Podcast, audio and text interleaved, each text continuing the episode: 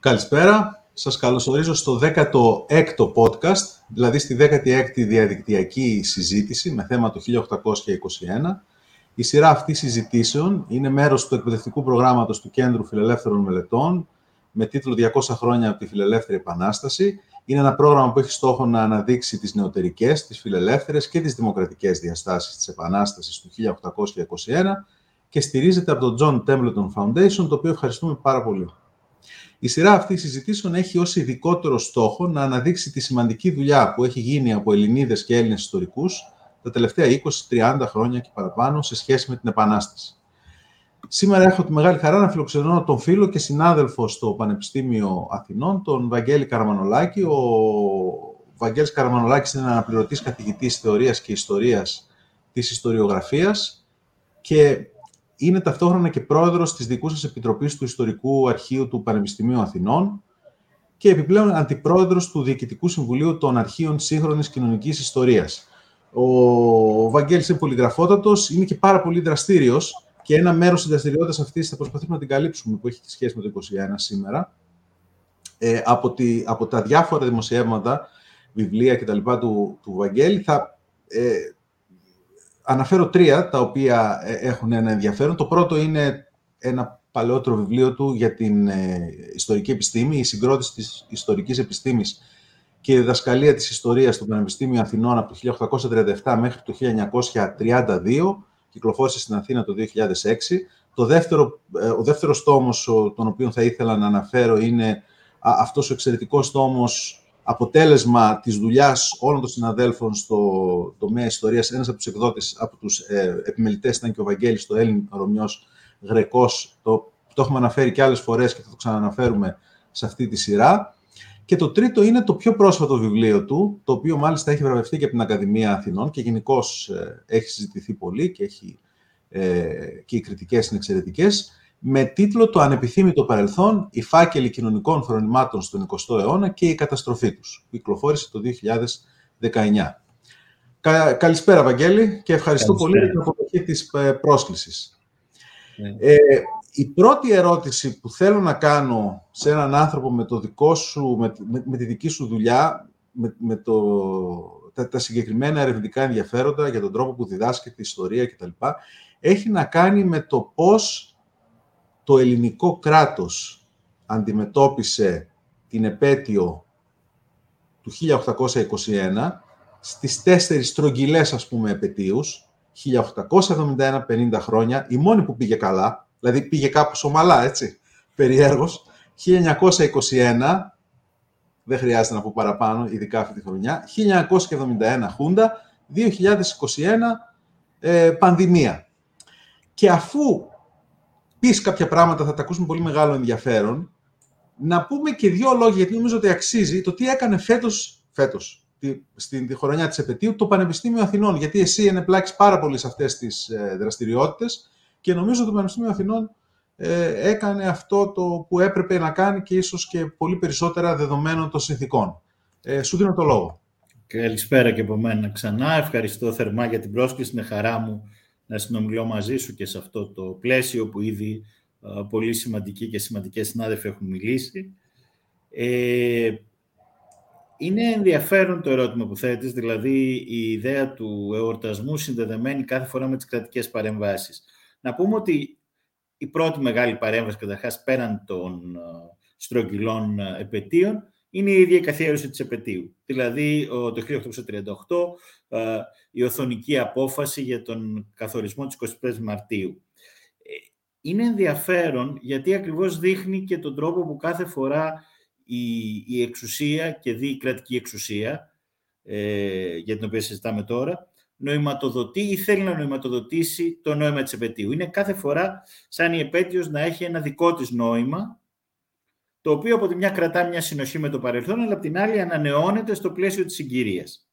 Ήδη λοιπόν το 1938 η Οθονική δυναστεία κάνει μια επιλογή η οποία είναι αυτονόητη για την εποχή, δηλαδή η, σύνδεση του εορτασμού με την 25η Μαρτίου. αυτό που δεν είναι αυτονόητο και είναι ενδιαφέρον γιατί μας ξαναβάζει πάλι σε αυτό το ερώτημα που υπενήχθηκες και λίγο για τις ανώμαλες επόμενες επαιτίους, δηλαδή το πώς μια επέτειο καθιερώνεται ή πώς το κράτος παρεμβαίνει και την ίδια στιγμή έχει αντιδράσεις. Αυτό που είναι ενδιαφέρον για αυτή την πρώτη μεγάλη κρατική παρέμβαση είναι ότι η κριτική δεν είναι για το ότι το έκανε στην 25, για το ότι καθιερώνει την 25 Μαρτίου, αλλά για το αν ο Όθωνας έχει δικαίωμα να είναι ο εκπρόσωπος των Ελλήνων. Είναι μια δυναστική γιορτή, μας τα έχει πει πολύ καλά η Χριστίνα Ικουλούρη στο πρόσφατο βιβλίο της. Άρα έχουμε αντιδράσεις από στρώματα της αθηναϊκής κοινωνίας, από παλιούς αγωνιστές, από τους φοιτητές που μπαίνουν στο παιχνίδι, που λένε ότι δεν μπορεί ο Όθωνας να φαίνεται ότι εκπροσωπεί τους Έλληνες. Πάμε όμως τώρα στο, στο κατεξοχήν ερώτημά σου. Όπως είπες, ε, το 1871 είναι η πρώτη επέτειος, η επέτειος των 50 χρόνων, η οποία ε, γιορτάζεται χωρίς την κρατική παρέμβαση επί της ουσίας. Και αυτό είναι ένα φαινόμενο που το παρατηρούμε ε, όλη αυτή την περίοδο. Δηλαδή, με εξαίρεση την επέτειο, στην πραγματικότητα το κράτος ε, δεν ενδιαφέρεται να νοηματοδοτήσει ε, με τους δικούς του τρόπους την επέτειο. Ίσως, και θα επανέλθουμε νομίζω και στη συνέχεια σε αυτό, γιατί η επέτειος ακόμη είναι κάτι πολύ ζωντανό, είναι ένα παρελθόν παρόν επί της ουσίας. Το ζουν ακόμα αγωνιστές. Ζουν ακόμη αγωνιστές, ζουν, πολλοί από αυτούς πρωταγωνιστούν ακόμη στο δημόσιο βίο, ε, οπότε είναι, η, η μνήμη είναι, είναι πάρα πολύ έντονη και στην πραγματικότητα επίσης, σε μεγάλο βαθμό, αυτό που λέμε αγωνιστές, χρησιμοποιούν την Επανάσταση για, να, ε, για τη θέση τους στην κοινωνία της εποχής. Ενώ η Επανάσταση επανέρχεται το τι έχουν κάνει κλπ. κλπ. Ε, ο πρώτος λοιπόν αυτός ο εορτασμός συνδέεται με την ε, αποκάλυψη δύο Ανδριάντων μπροστά από το Πανεπιστήμιο, του Ρίγα Φεραίου και του Γρηγορίου του Πέμπτου, που είναι, που είναι ας πούμε αν θες και το παράξενο με την έννοια ότι ο Γρηγορίου του Πέμπτου είναι μια αμφιλεγόμενη προσωπικότητα. Σε σχέση με αυτό που λες εδώ έχει ένα ενδιαφέρον ότι ε, η, από τη μια λοιπόν το κράτος προφανώς ενισχύει τον, ε, τον ε, εορτασμό, άλλωστε φροντίζει για την ανακομιδή των οστών του Γρηγορίου του Πέμπτου από την Οδυσσό, είναι το Πανεπιστήμιο όμως που έχει τον καταλητικό ρόλο και ένας άλλος παράγοντας που είναι η ιδιωτική πρωτοβουλία, η ευεργεσία. Είναι χαρακτηριστικό ότι ενώ το αρχικό σχέδιο του Πανεπιστημίου είναι να γίνει ο Κοραής, ο δεύτερος Ανδριάντας, παρεμβαίνει ο Γεώργιος Αβέροφ που είναι ο χορηγός και ζητάει να γίνει ο Γρηγόρης ο Πέμπτος. Είναι ένα ενδιαφέρον μείγμα αυτό γιατί μας δείχνει ακριβώς και το πώς το κράτος έτσι όπως το φανταζόμαστε εμείς στο μυαλό μας σήμερα δεν λειτουργεί με αυτούς τους όρους το 19ο αιώνα, νομίζω το ξέρεις πολύ καλύτερα από μένα. Ο δεύτερος... Έχει ενδιαφέρον η επιλογή Ριγαφεραίου και Κοραή, πάντως. Είναι πολύ ενδιαφέρον. Ε, ο... Όπως επίσης έχει ενδιαφέρον και ποιους δεν σκέφτηκαν ως πρώτη προτεραιότητα. Δεν, δεν σκέφτηκαν, ας πούμε, τον, τον Γρηγόριο τον Πέμπτο, μπήκε μετά ε, δεν σκέφτηκαν τον Καποδίστρια, μπήκε μετά. Και μάλιστα και αυτός... Μπήκε μετά και, με γκρίνιες, όπως ξέρουμε. Ναι, και, ναι. σε αντιπαράθεση και, και, και, με ένα συμβολισμό και όλα όταν, μαζί με τον, ε, με τον Κοραή. Ούτε αυτό είναι τυχαίο. Είναι ενδιαφέρον αυτό που λες. Ε, ο Κοραής και ο Ρήγας θα μπαίνανε ως σύμβολο καταρχάς παιδείας, συνδεδεμένα με το Πανεπιστήμιο. Το, ο Γρηγόριος ήταν ένα πρόσωπο που λόγω του αφορισμού ε, ήταν ακόμη και την περίοδο εκείνη αρκετά αμφιλεγόμενο. Παρ' όλα αυτά, και εδώ βλέπουμε και την ε, τεράστια σημασία το, της μνημιακής πολιτικής, το γεγονός ότι ο Ρήγας και ο Γρηγόριος μπήκαν στα προπήλαια λειτουργήσε καταλητικά για την ενσωμάτωση του Γρηγορίου ε, στο εθνικό πάνθεον των, των ηρώων της Επανάστασης. Ε, πάμε λοιπόν στο δεύτερο εορτασμό. Ο δεύτερος εορτασμός είναι ε, να γίνει το 21, δεν γίνεται λόγω μικασιατική εκστρατείας.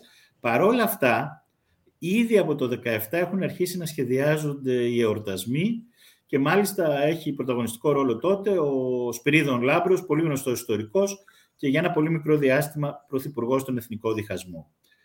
Ε, δεν θα... Οι εορτασμοί δεν θα γίνουν, θα αναβληθούν το 30, όταν πια θα είναι ε, πρωθυπουργός ο Βενιζέλιος και εκεί θα έχουμε πραγματικά ένα δείγμα μιας ε, συγκροτημένης, οργανωμένης και με φιλοσοφία κρατικής παρέμβασης. Μιας παρέμβασης από τα πάνω, η οποία επιχειρεί να, αν θες, να αγκαλιάσει αυτά που έρχονται από τα κάτω, να τα ενσωματώσει. Ε, είναι, ένας, είναι οι μεγαλύτερες εορταστικές εκδηλώσεις που έχουν γίνει μέχρι εκείνη τη στιγμή στην Ελλάδα και βέβαια ε, και λόγω του ότι είμαστε πια στο 1830, δηλαδή 100 χρόνια από την υπογραφή του πρωτοκόλλου της ανεξαρτησίας, είναι σε μεγάλο βαθμό ε, αφιερωμένες στα επιτεύγματα του ελληνικού κράτους. Είναι ένα, αυτό είναι ένα ενδιαφέρον στοιχείο, το οποίο το είδαμε και στο φετινό εορτασμό, τουλάχιστον στη φιλοσοφία του, στον περσινό πια, δηλαδή τη σύνδεση, του, την ιδέα του, της επαιτίου του 21 σαν έναν απολογισμό ουσιαστικά. Ε, αυτό που είναι ενδιαφέρον εδώ είναι ότι ο, ο Βενιζέλος, ότι εδώ έχουμε πραγματικά, όπως είπα και πριν, μια κρατική παρέμβαση που έχει ως στόχο να αναδείξει το ενιαίο του ελληνικού χώρου. Θυμίζω ότι είμαστε το 30, είμαστε άρα με πολύ πρόσφατα ενσωματωμένες στις νέες χώρες και με ένα, και με ένα πληθυσμό πάνω από ένα εκατομμύριο πρόσφυγες. Άρα εδώ έχουμε ένα κρατικό πραγματικά εορτασμό που θέλει να ενσωματώσει ε, και να αναδείξει την εικόνα μιας ενιαίας Ελλάδας. Ο τρίτος εορτασμός έχει να κάνει με τη Χούντα. Και εδώ έχουμε πάλι ένα κρατικό σχεδιασμό συνδεδεμένο με το στρατό, προφανώς, και με την, ε, συμβολή του, με την πολύ έντονη προβολή του στρατού, αλλά και ε, εδώ με την ε, προβολή της Εκκλησίας. Δηλαδή, είναι χαρακτηριστικό ότι δημιουργείται μια επιτροπή που επικεφαλής είναι από τη μια ο Πατακός, από την άλλη ο Ιερώνυμος. Θέλω να πω ότι η Χούντα επαναφέρει το ζήτημα του, της σύνδεσης της επαιτίου με το, με το θρησκευτικό στοιχείο μέσα στο πλαίσιο της συνολικής του φιλοσοφίας του, του, του Ελλάς Ελλήνων Χριστιανών. Μια και το λέμε αυτό, να πούμε ότι ε, αυτός ο εορτασμός, ειδικά ο εορτασμός του 71, έχει και έναν, παρά, και έναν αντίθετο εορτασμό. Δηλαδή, εδώ έχουμε αυτό το αντιαφήγημα που θα λέγαμε, που προέρχεται κυρίως από τις αντιδακτορικές οργανώσεις. Είναι η πρώτη φορά που το βλέπουμε τόσο οργανωμένο ε, και το οποίο διεκδικεί το αληθινό νόημα του εορτασμού σε σχέση με την Κούτα.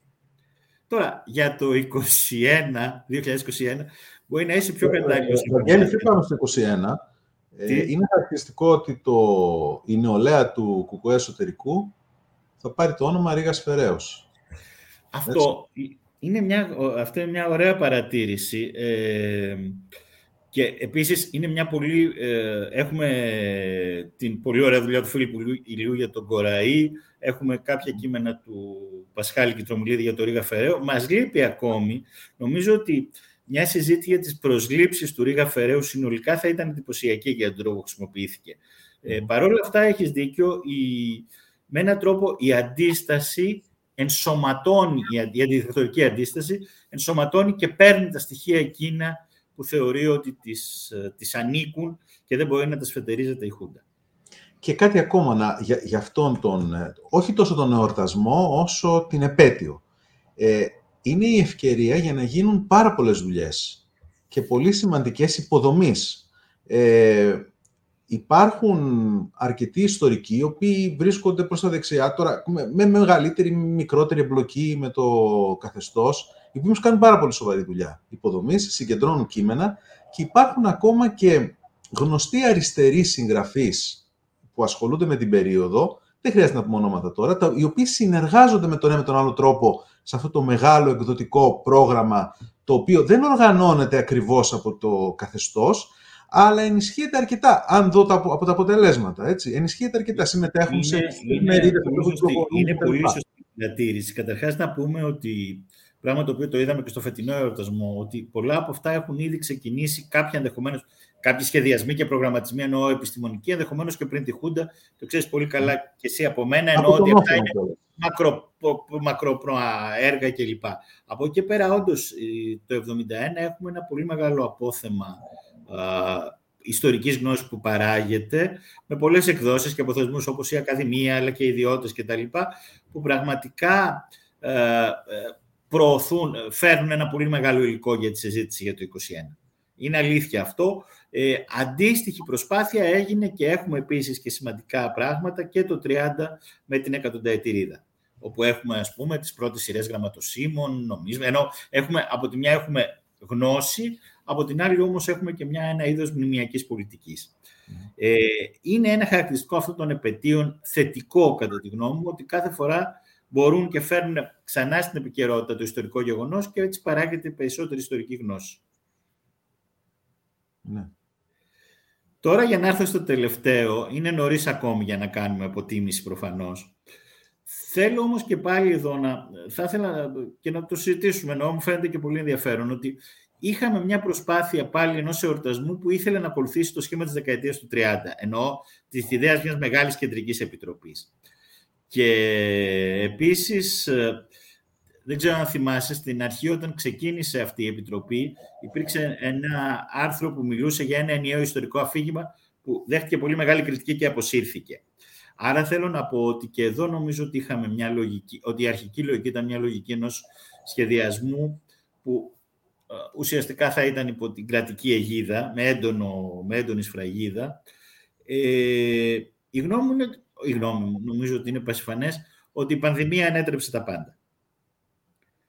Και για μένα είναι πολύ ενδιαφέρον αυτό, δηλαδή σε δύο επίπεδα. Το ένα είναι ότι ενίσχυσε τελικά τον επιστημονικό χαρακτήρα των εκδηλώσεων, καθώς πολλά από τα δημόσια που ήταν να γίνουν δεν έγιναν. Και επίσης νομίζω ότι αν, Άρη, νομίζω ότι αν αυτή η επέτειος μείνει, πέρα από τώρα από αυτά που συζητάμε, θα είναι κυρίως πια για την, ε, για την κυριαρχία του διαδικτύου και του μέσου. Δηλαδή έχουμε άλλου τύπου εορτασμούς πια. Ναι. Δεν ξέρω αν αυτό θα μείνει, τι θα μείνει από αυτό. Είναι η πρώτη φορά που δεν έχουμε εορτασμούς όπου το πλήθος έρχεται να επικυρώσει το θετικό, ας πούμε, των εορτασμών αυτών. Ναι. Και είναι εντυπωσιακή η αλλαγή αυτή. Ναι. Αυτό δεν μπορούσε να γίνει, αλλά ε, ενώ είναι αρκετά... Ε, υπάρχουν πολλές αντιρρήσεις, θυμόμαστε, θυμόμαστε ε, έχουμε την εμπειρία το, του 1971 και του πώς εξελίχθηκε αυτό, αλλά σε, σε κάποιες περιπτώσεις σαν και αυτή και μετά από μια κρίση 10 ετών οικονομική τουλάχιστον, την πανδημία κτλ, θα ήταν ωραίο να, υπήρχαν, να υπήρχε μια μεγαλύτερη συμμετοχή λαϊκή σε έναν παλαϊκό εορτασμό, ας πούμε, στο, στο, στο Παναθηναϊκό στάδιο. Δηλαδή κάτι τέτοιο εγώ δεν θα το έβλεπα με καθόλου αρνητικά. Εγώ, εγώ δεν πιστεύω Ήξερα ότι υπήρχε κάποιος σχεδιασμός, όχι από την Επιτροπή του, του 2021. Η Επιτροπή δεν... Ήξερα ότι υπήρχε σχεδιασμός για κάτι αντίστοιχο από την Εκκλησία, που από αυτά που είχα ακούσει ήταν κάτι πολύ.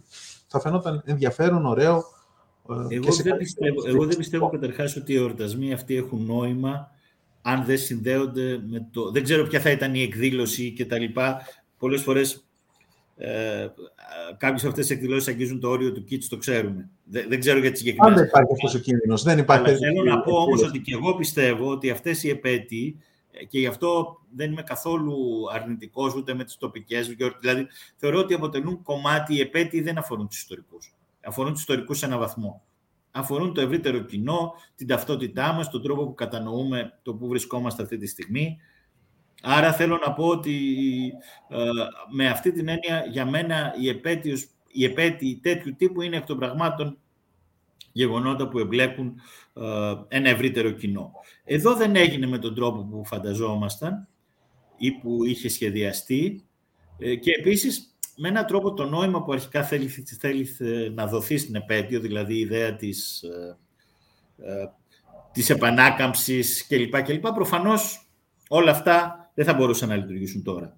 Παρ' όλα αυτά, αυτό που πρέπει να πω είναι ότι η φετινή επέτειος είχε ε, μια πολύ σημαντική επιστημονική συζήτηση και δεύτερον, σε μεγάλο βαθμό έδειξε ότι μπορούμε να συζητάμε, νομίζω, όσο το σκέφτομαι τώρα, μπορούμε να συζητάμε πολύ πιο νυφάλια πια και σε ένα, και σε ένα επίπεδο λιγότερο συγκρουσιακό. Και για μένα αυτό είναι πολύ σημαντικό. Και επίσης με κάποιες κοινές παραδοχές, οι οποίες, ας πούμε, το 1971 θα φανταζόντουσαν, θα φαινόντουσαν πια, θα φαινόντουσαν τρομερές, ας πούμε. Ε, ε, εδώ τώρα, εγώ έχω λίγο διαφορετική εντύπωση. Ε, ενώ βλέπω και ήταν αυτό που μου κάνει τη μεγαλύτερη εντύπωση όταν μπήκα στο... Να, να δω με μεγαλύτερη προσοχή λίγο και τη σύγχρονη ιστοριογραφία μετά το 2015-2016. Ε, αυτό που παρατήρησα ότι υπάρχει μια πολύ μεγάλη συνένεση στην ιστορική κοινότητα, πολύ μεγάλη συνένεση, στο μεγαλύτερο μέρος σχεδόν των, ε, των, των πορισμάτων, πια δεν συζητώνται πάρα πολλά πράγματα. Δεν υπάρχει η ίδια συνένεση Δηλαδή, ε, στον τρόπο που βλέπει ο, ο, ο απλός αναγνώστης της ιστορίας, ε, ο απλός απόφυτος του Λυκείου ή και του Πανεπιστημίου, την ελληνική ιστορία. Τη βλέπει πολύ πιο συγκρουσιακά την περίοδο αυτή από, το, από τον τρόπο που το βλέπει η ιστοριογραφία. Εννοείς συγκρουσιακά σε ποιο επίπεδο. Γιατί... Συγκρουσιακά. Για παράδειγμα, βλέπει, έχει ακόμα αυτές τις πολύ σχηματικές εικόνες των καλών ε, αγνών στρατιωτικών και των... Είναι δηλαδή αυτή η σύγκρουση της λαϊκότροπης ιστοριογραφίας που σε μεγάλο βαθμό κυριαρχεί. Ε, θα δεις και την τελευταία, ας πούμε, την τρίτη και τελευταία δημοσκόπηση του, του που θα βγει. Ε, εμείς έχουμε τα αποτελέσματά της ε, κάποιοι μύθοι, ας πούμε, συνεχίζουν και παραμένουν, λες και δεν έχει υπάρξει, δεν έχει γραφτεί τίποτα ενδιάμεσα. Και από την άλλη έχεις μια ιστορική κοινότητα, η οποία είναι πολύ όρημη και η οποία, επαναλαμβάνω, δείχνει σημεία συνένεσης πολύ εντυπωσιακά, αν τα συγκρίνουμε με άλλες περιόδους της ελληνικής ιστορίας. Mm. Η, αυτή η ιστοριογραφία που αφορά την περίοδο, ας πούμε, που ξεκινάει από το 50, δεν λέω ότι δεν υπάρχουν διαμάχες, προφανώς και υπάρχουν και σημαντικές, αλλά πολύ ε, μικρότερης έντασης από αυτές που υπάρχουν και δεκαετία του 1940, ας πούμε. Δεν χρειάζεται να πάμε στο 1940 για τον διχασμό. Ε, Καταρχάς, συμφωνώ μαζί σου στο, σε αυτό που μιλάς για συνένεση. Να βάλω και έναν άλλο παράγοντα, ότι από την άλλη μεριά δεν είχαμε επανάληψη διαφόρων στερεοτύπων, ούτε από τους ε, επίσημους φορείς και για μένα αυτό είναι σημαντικό. Δηλαδή, ναι. ο λόγος της Επιτροπής, μπορεί να έχει διαφωνίες ή διάφορα πράγματα, ήταν πάντως ένας λόγος σύγχρονος, ε, που πραγματικά νομίζω ότι ε, ε, ήταν σε μια, σε μια λογική που νομίζω ότι λίγο πολύ έχουν κατακτήσει. Ποιο σήμερα θα συζητάει για το αν η επανάσταση είναι εθνική ή κοινωνική. Θέλω να πω ότι αυτά είναι ζητήματα που λύθηκαν μέσα στον χρόνο. Τώρα, έχεις δίκιο για αυτά τα στερεότυπα, στερεότυπα, μύθοι, στερεότυπα, οι οποίοι ακόμη έχουν μια πολύ μεγάλη ισχύ. Αυτό που λες είναι πολύ ωραίο αυτό για τους αγνούς οπλερχηγούς έναντι των διευθεμένων πολιτικών κτλ. Είναι έτσι. Είναι όπως το λες. Ε, δεν ξέρω, δεν έχω, θα, θα δω πολύ ενδιαφέρον τα αποτελέσματα της δημοσκόπησης.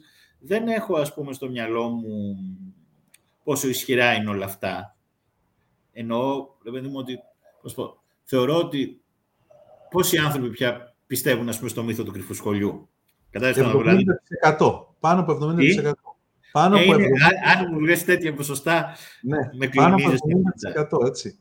Ε, ενώ, ενώ έχει μάθει ο κόσμος, δηλαδή ένα αντίστοιχο ποσοστό 60-65% γνωρίζει πια ότι η Επανάσταση δεν ξεκινάει στην Αγία Λάβρα. Δεν υποτιμάμε την Αγία Λάβρα ως τόπο. Αλλά δεν ξεκινάει εκείνη τη μέρα. Εκείνη τη μέρα ο παλαιόν πατρόν βρίσκεται στην Πάτρα. Αυτό το γνωρίζουν πια. Ε, έχει να κάνει με πολλά πράγματα που τα γνωρίζεις καλύτερα, με τα τακτικά εγχειρίδια, με τον τρόπο διδασκαλία. Με, με μια ιστορική κουλτούρα η οποία, όπως υπενήχθηκε και θα το συζητήσουμε νομίζω και μετά, ε, διαπερνά όλο το πολιτικό φάσμα και δεν έχει να ναι. κάνει με το αριστερά ή δεξιά. Είναι, είναι διακομματικό το, το κρυφό σχολείο. Είναι διακομματικό. Βέβαια, έχει, όσο ενδιαφέρον. προς τα αριστερά, τόσο περισσότερο, περισσότερες αμφιβολίες υπάρχουν για το κρυφό σχολείο, αλλά πάλι παραμένει... Έχει ένα ενδιαφέρον, γιατί ας πούμε σε μια παλιότερη μελέτη του εξαιρετικού Παναγιώτη Στάθης εξηγούσε πώς η αριστερά υιοθέτησε το μύθο του φτωχού ε, πειμένα, ο οποίος διδάσκει και άρα με έναν τρόπο νομιμοποιήσει το κρυφό σχολείο. Θέλω να πω ότι εδώ έχουμε πολλές διαδρομές που οδηγούν στην ισχυροποίηση και διατήρηση αυτών των μύθων. Είναι πάντως είναι μια πολύ ενδιαφέρουσα παρατήρηση. Άρα ας κρατήσουμε λοιπόν ότι σε ένα επίπεδο θεσμικού λόγου, επιστημονικού κτλ. υπήρξε μια μεγαλύτερη και ας ξαναδούμε το άλλο όντως. Ε, εδώ να, να πω, επειδή ανέφερες τον, τον Παναγιώτη Στάθη, ε, να αναφέρω και το εξής που μας ενδιαφέρει και εμάς το κεφίμα αρκετά πριν από χρόνια δεν είχε παιχθεί το περίφημο, η περίφημη σειρά για το 1821 με ε, την ε, φροντίδα του, του Θάνου του Βερέμι, του συναδέλφου του Πανεπιστημίου Αθηνών, του Ιάκωβου του Μιχαηλίδη κτλ. Μία σειρά για μένα πολύ καλή, καλύτερη σειρά μέχρι τότε αντίστοιχη που είχε παιχθεί στην ελληνική τηλεόραση. Είχε δεχθεί, θυμάσαι τότε τι είχε γίνει, πόσες... Και συνεχίζει και ακόμα και δέχεται αυτή η σειρά. Θυμάμαι ένα άνθρωπο που είχε δημοσιεύσει ο, ο, ο Παναγιώτης Στάθης, ε, είμαι κατά 99% σίγουρος ναι, ναι, ο Παναγιώτης Στάθης στην Αυγή, που ασκούσε κριτική στη σειρά αυτή για διάφορα πράγματα, μεταξύ των άλλων γιατί δεν τονίστηκε όσο έπρεπε η φιλελεύθερη διάσταση. Μου είχε κάνει εντύπωση τότε το άνθρωπο και ήταν μία από τις εμπνεύσεις και αυτού του προγράμματος. Ε, ε, τώρα, ας πούμε, στην, στην, στην ιστοριογραφία, την, ε, ας το πούμε, την ιστοριογραφία του, του, του πανεπιστημίων, των ερευνητικών ιδρυμάτων, η οποία έρχεται σε αντιπαράθεση με τη, με τη λαϊκότροπη σε αυτό το... Ε, είναι κάτι το οποίο έχει πλέον Ε, θεωρείται δεδομένο αυτή η φιλελεύθερη διάσταση. Στη λαϊκότροπη ιστοριογραφία αυτό είναι προβληματικό έως λανθασμένο. Είναι ακόμα το, το πρόβλημα είναι κάθε φορά να, να σκεφτούμε τι ορίζουμε ως φιλελεύθερο για να σου απαντήσω. Κατάλαβες θέλω να πω, δηλαδή ότι και αυτό είναι μια ζήτηση. Αλλά νομίζω ότι προφανώς δεν μπορεί να υπάρχει ένας, ένας ιστορικός που να μην αναγνωρίζει το φιλελεύθερο χαρακτήρα της, αυτής της επανάστασης. Ιστορικός, δηλαδή... όχι. Ναι. Ωραία. Ε, πάμε λίγο πίσω τώρα. Πάμε λίγο πίσω. Α, επίτρεψέ μου λίγο συγγνώμη, ε, γιατί είπες κάτι που είναι σημαντικό για μένα, για το Πανεπιστήμιο. Όχι για να ευλογήσουμε τα ίδια. Βέβαια, πρέπει να πούμε για το Πανεπιστήμιο. Ε, κοιτάξτε, το Πανεπιστήμιο αυτή τη χρονιά, ε, με μια απόφαση των Βρετανικών αρχών, ε, ξεκίνησε από πολύ νωρίς, ξεκίνησε από το 18 και οργάνωσε μια σειρά από κύκλους ε, δράσεων που είχαν τρεις στόχους. Ο ένας ήταν ο επιστημονικός διάλογος και μάλιστα σε όσο το δυνατόν υψηλότερο επίπεδο, όπως συνέβη λόγω χάρη για το συνέδριο, ένα εξαιρετικό συνέδριο για, τις, ε, για την Ελληνική Επανάσταση στην εποχή των Επαναστάσεων.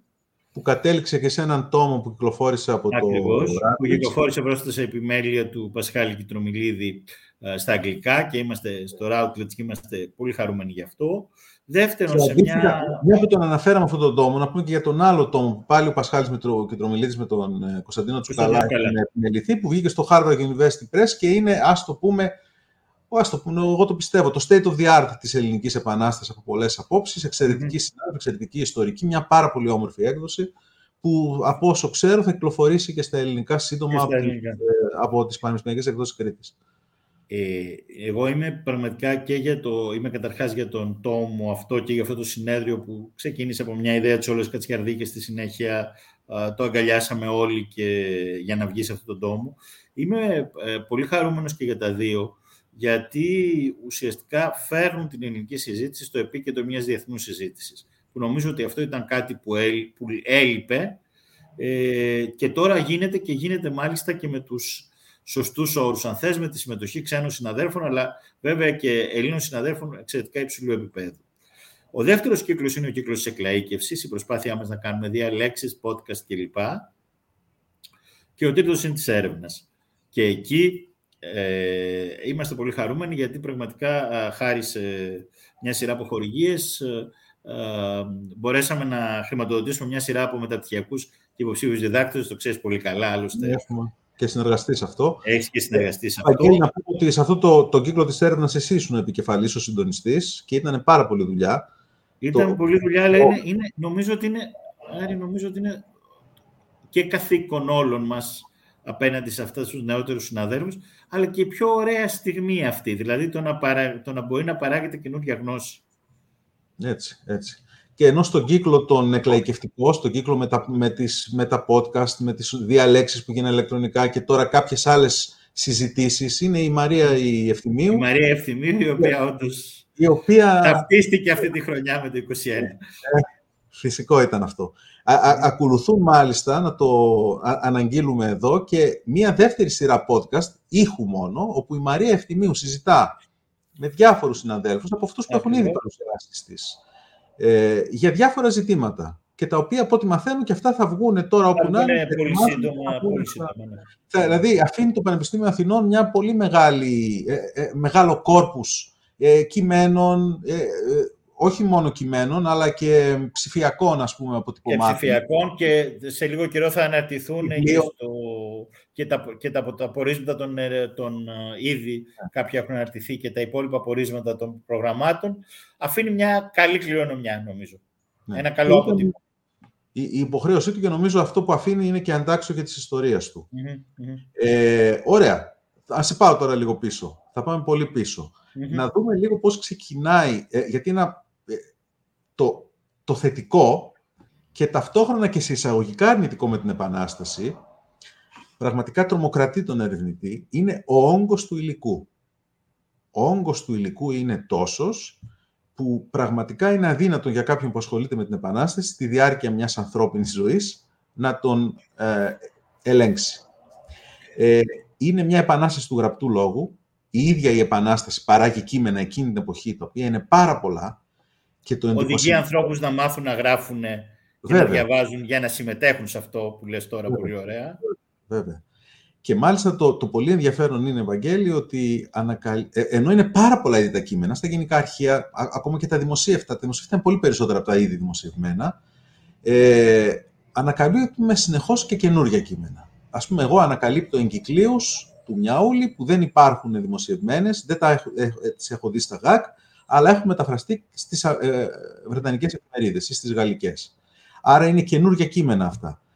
Μετά από τα κείμενα αυτά όμως που μας δίνουν μια πιο ζωντανή εικόνα της Επανάστασης την ώρα που συμβαίνουν τα γεγονότα, έχουμε τα απομνημονεύματα, τα οποία είναι πολλά και ορισμένα από αυτά πολύ ενδιαφέροντα. Όχι μόνο τα πολύ γνωστά του Κολοκοτρώνη ή του Μακρυγιάννη, αλλά και αυτά που είναι λιγότερο γνωστά, όπως του, του Κασομούλη ή του Φωτάκου που είναι το αγαπημένα μου, και ακόμα και πολλά τα οποία είναι εντελώς άγνωστα στους μη ειδικούς. Έτσι, αυτή η σειρά του πρωτοψάλτη, ας πούμε. Με... Ε, αυτό που έχει ενδιαφέρον εδώ, για έναν άνθρωπο όπως εσύ που ασχολείται με την ιστοριογραφία, είναι το εξής ότι ε, ίσως, καλά, ο πρώτος που βγάζει το, το, τα προβλήματά του είναι ο, ο Φραντζής, αλλά ουσιαστικά αυτό που, που το, το, το κρίσιμο γεγονός, αυτό που θα κάνει τον ΜΠΑΜ, είναι η έκδοση της ιστορίας από τον Σπυρίδωνα Τρικούπη, ο οποίος και συμμετέχει στα γεγονότα, ως ένας από τους πρωταγωνιστές από ένα σημείο και μετά, αλλά και είναι και συνεργάτης του, ενός από τους μεγαλύτερους πρωταγωνιστές του Μαυροκορδάτου, αλλά είναι και ένας διανοούμενος. Έτσι. Ε, έχει προηγηθεί βέβαια η, του Γκόρντον, αλλά η, η, ιστορία, αλλά ποιος τη διάβασε στα ελληνικά τώρα. Δεν, ο Τρικούπης. το διάβασε ο Τρικούπης και τη χρησιμοποιεί. Ε, δεν δημιουργεί το ίδιο Όχι, θα το είχε δημιουργήσει αν είχε μεταφραστεί αμέσως. Αλλά το κάνει ο Τρικούπης. Και εξαιτίας του Τρικούπη αρχίζουν, ας πούμε, ο Φωτάκος απαντά στον Τρικούπη από την αρχή μέχρι το τέλος. Ε, ξεκινάει αυτό το κύμα απομνημονευμάτων, το οποίο έχει πολύ μεγάλο ενδιαφέρον μεν, αλλά γράφεται κατόπιν εορτής. Θα τα πάρουμε με τη σειρά. Καταρχάς, ε, η, η Επανάσταση γεννά ιστορία. Εννοώ, έχουμε το αντίστοιχο παράδειγμα και με τη Γαλλική Επανάσταση. Και εννοώ ότι γεννά ιστορία ε, με την έννοια ότι καθώς αυτές οι επαναστάσεις ακολουθούν και με την, ε, ακολουθούνται ουσιαστικά τη δημιουργία του εθνικού κράτους ή το μετασχηματισμό του όπως στη Γαλλία, ε, αυτό που συμβαίνει είναι ότι καθώς αναδεικνύεται σε ορόσημο αυτή, αυτό το γεγονός, ξαφνικά παράγεται μια ιστορική γνώση σε ποικίλες εκδοχές. Είτε αυτό είναι μαρτυρίες, είτε είναι συλλογές και εκδόσεις αρχείων όπως από το Μάμουκα ή αργότερα από τον Τερτσέτη, είτε είναι πια η προσπάθεια ιστορικοποίησης αυτών των μαρτυριών. Έχεις δίκιο, μαρτυρίες έχουμε ήδη από το Φρατζή, έχουμε στη συνέχεια των παλαιών πατρών Γερμανών και μετά έχουμε ε, ε, και άλλες μαρτυρίες μέσα στη δεκαετία του 30 ή του 40. Ε, ο Τρικούπης είναι μια πολύ ενδιαφέρουσα περίπτωση για μένα και όχι μόνο για μένα προφανώς. Ε, είναι θα έλεγε κανείς ένα, γιατί είναι ένα πραγματικό ιστορικό έργο. Δηλαδή, ε, ναι μεν υπάρχει, άλλωστε ο ίδιος ο Τρικούπης διερωτάται για το αν μπορεί να γράψει ιστορία και καταλήγει ότι μπορεί. Εννοεί ότι, εννοώντας, παρά την εγκύτητά του στα γεγονότα και τη συμμετοχή του. Και είναι μια ιστορία γιατί ακριβώς πρώτον ο ίδιος συγκεντρώνει έγγραφα, ενώ εργάζεται σαν ιστορικός και παράλληλα επιχειρεί να δώσει με βάση τα δικά του μέτρα ε, μια σφαιρική εικόνα της εποχής. Ε, έχεις δίκιο ότι το κείμενό του δημιουργεί έναν αντίλογο, ο Κάρπος Παπαδόπουλος, ο Φωτάκος, ε, ο Γενναίος Κολοκοτρώνης. Έχουμε κείμενα όπου λειτουργούν είτε άμεσα είτε βραδιφλεγώς. Δηλαδή βλέπουμε μέσα στα επόμενα χρόνια. Και ε, με αυτή την έννοια αποτελεί ένα από τα καταστατικά κείμενα της συζήτησης που κάνουμε για το 19ο αιώνα. Ε, μέσα σε, ένα, σε μια, το είπες ήδη, σε μια πλημμυρίδα κειμένων, τα οποία μάλιστα, και νομίζω ότι αυτό είναι το πιο ενδιαφέρον και στην περίπτωση του Τρικούπη, αλλά και ως απομονωματογράφους που συζητάμε, ότι είναι κείμενα ζωντανά και κείμενα που δεν φίδονται χαρακτηρισμών για τους ανθρώπους για τους οποίους μιλάνε, αλλά παράλληλα δεν διστάζουν να δείξουν το φόβο που είχαν αρχικά, τις αμφιβολίες, το θυμό τους. Θέλω να πω ότι είναι κείμενα τα οποία ακριβώς επειδή δεν έχουμε προχωρήσει στη μυθοποίηση της Επανάστασης, όπως θα δούμε στα επόμενα χρόνια, είναι, η Επανάσταση είναι παρούσα, είναι ένα διακύβευμα, μια συζήτηση. Είναι κείμενα σκληρά πολλές φορές. Κείμενα, που κάποιος διεκδικεί πράγματα, που κάποιος θέλει να αποκαταστήσει τη μνήμη του ή να κατηγορήσει κάποιον άλλον. Και είναι, είναι μια πολύχρωμη και πολύ μεγάλη εικόνα που δεν την έχουμε ακόμη αποτυπώσει, κατά τη γνώμη μου. Ναι. Είναι και, και πάρα πολλά τα απομνημονεύματα. Είναι πάρα πολλά. Είναι, εδώ, δεν έχουμε, δυστυχώς, ε, μίλησες, είναι, η σειρά του Πρωτοψάλτη είναι πολύ ενδιαφέρουσα. Είναι η πιο μεγάλη σειρά που έχουμε, όπου εκεί ο Πρωτοψάλτης ενσωματώνει και κείμενα που κάνει σήμερα θα μπορούσε να τα θεωρήσει ιστορικά, το Βυζάντιο, ας πούμε, αλλά τα ενσωματώνει με βάση την προσωπική εμπλοκή. Έχουμε ήδη στο Ίδρυμα της Βουλής υπάρχει μια αυτή πολύ σημαντική σειρά κατά την γνώμη που επιμελεί το Παντελής Μπουκάλας που διευθύνει, που, έχουμε, που έχει αρχίσει την επανέκδοση. Δεν έχουμε ακόμη μια συστηματική δουλειά για τα απομνημονεύματα, δυστυχώς. Χρειάζεται μια μεγάλη, μια εμβληματική δουλειά που να μας βοηθάει να δούμε αυτή τη διαδρομή. Γιατί όμως, γιατί από την άλλη... Έγινε όμως ένα συνέδριο πολύ ενδιαφέρον, πάλι από το Ήμουν και, ήμουν και στην Επιστημονική Επιτροπή. Είναι έτσι. Ακόμη, ξέρεις, μας λείπει η μεγάλη συγκεντρωτική μελέτη. Γιατί όμως, έχει και μια μεγάλη δυσκολία, γιατί το είπες ε, πριν, πολλά αυτά τα κείμενα δεν δημοσιεύονται στον καιρό τους. Θα εμφανιστούν ξανά στο τέλος του 19ου αιώνα και φυσικά μετά με την καταλητική παρουσία του Βλαχογιάννη, που είναι πραγματικά καταλητική, θα έρθει ο Μακρυγιάννης, ο Κασομούλης. Θέλω να πω, άρα κανείς ε, έχει και πολλά προβλήματα μελετώντας τα απομνημονεύματα. Δηλαδή, πώς τα εξετάζεις σε σχέση με την εποχή, σε σχέση με την εποχή που δημοσιεύονται ή με την εποχή που γράφονται. Υπάρχουν διάφορα μεθοδολογικά που δυσκολεύουν. Απ' την άλλη, είναι, και είναι πάρα πολλά και δεν τα έχουμε επισημάνει και όλα. Δηλαδή, είναι προφανώς ότι και σε εφημερίδες θα έχουμε πολλά κείμενα. Είναι μια μεγάλη δουλειά που εκκρεμεί, κατά τη γνώμη μου. Πολύ μεγάλη δουλειά και για μένα, για να μπορεί να γίνει αυτή η μελέτη που λες, απαραίτητη πρέπει, όχι μόνο μία μελέτη, πολλές, είναι ε, να δημιουργηθεί κάποια στιγμή κάτι που έπρεπε να έχει ξεκινήσει εδώ και καιρό, ένα universal index, το οποίο να διευκολύνει την αντιπαράθεση, για παράδειγμα, έτσι, διαφόρων ε, χωρίων. Και από όσο ξέρω, ο Αλέξης Πολίτης είχε αυτή την ιδέα, μάλιστα την είχε προτείνει και στην Επιτροπή, αλλά με, ε, μία από τις απώλειες, ας πούμε, της, ε, της, από το, το, το κόστος της πανδημίας ήταν και αυτό το, το πολύ ενδιαφέρον σχέδιο δεν προχώρησε. Τον Αλέξη χρωστάμε την Ανέμη, μια σπουδαία yeah. βάση στο Πανεπιστήμιο yeah. Κρήτης. Πραγματικά θα ήταν ε, χρήσιμο, όπως θα ήταν κάποτε χρήσιμη ε, μια δουλειά για, τους, για, για αυτό που λες για τις αντιπαραθέσεις. Τους Λιβέλους ή τις αντιπαραθέσεις σε όλο το 19ο αιώνα είναι απίστευτα πλούσιος και καμιά φορά σοκάρες από τη βιαιότητα και την ένταση των ε, συγκρούσεων και, και του λόγου για αυτές τις συγκρούσεις. Όταν ε, αντιπαραθέτεις την, ε, αυτά που διαβάζεις τα απομνημονεύματα με αυτά που βλέπεις στα κείμενα της εποχής της Επανάστασης. Mm. Μερικές φορές είναι πολύ διαφορετικές οι σχέσεις από αυτές που θα εμφανιστούν στα απομνημονεύματα. Αυτό έχει πάρα πολύ μεγάλο ενδιαφέρον.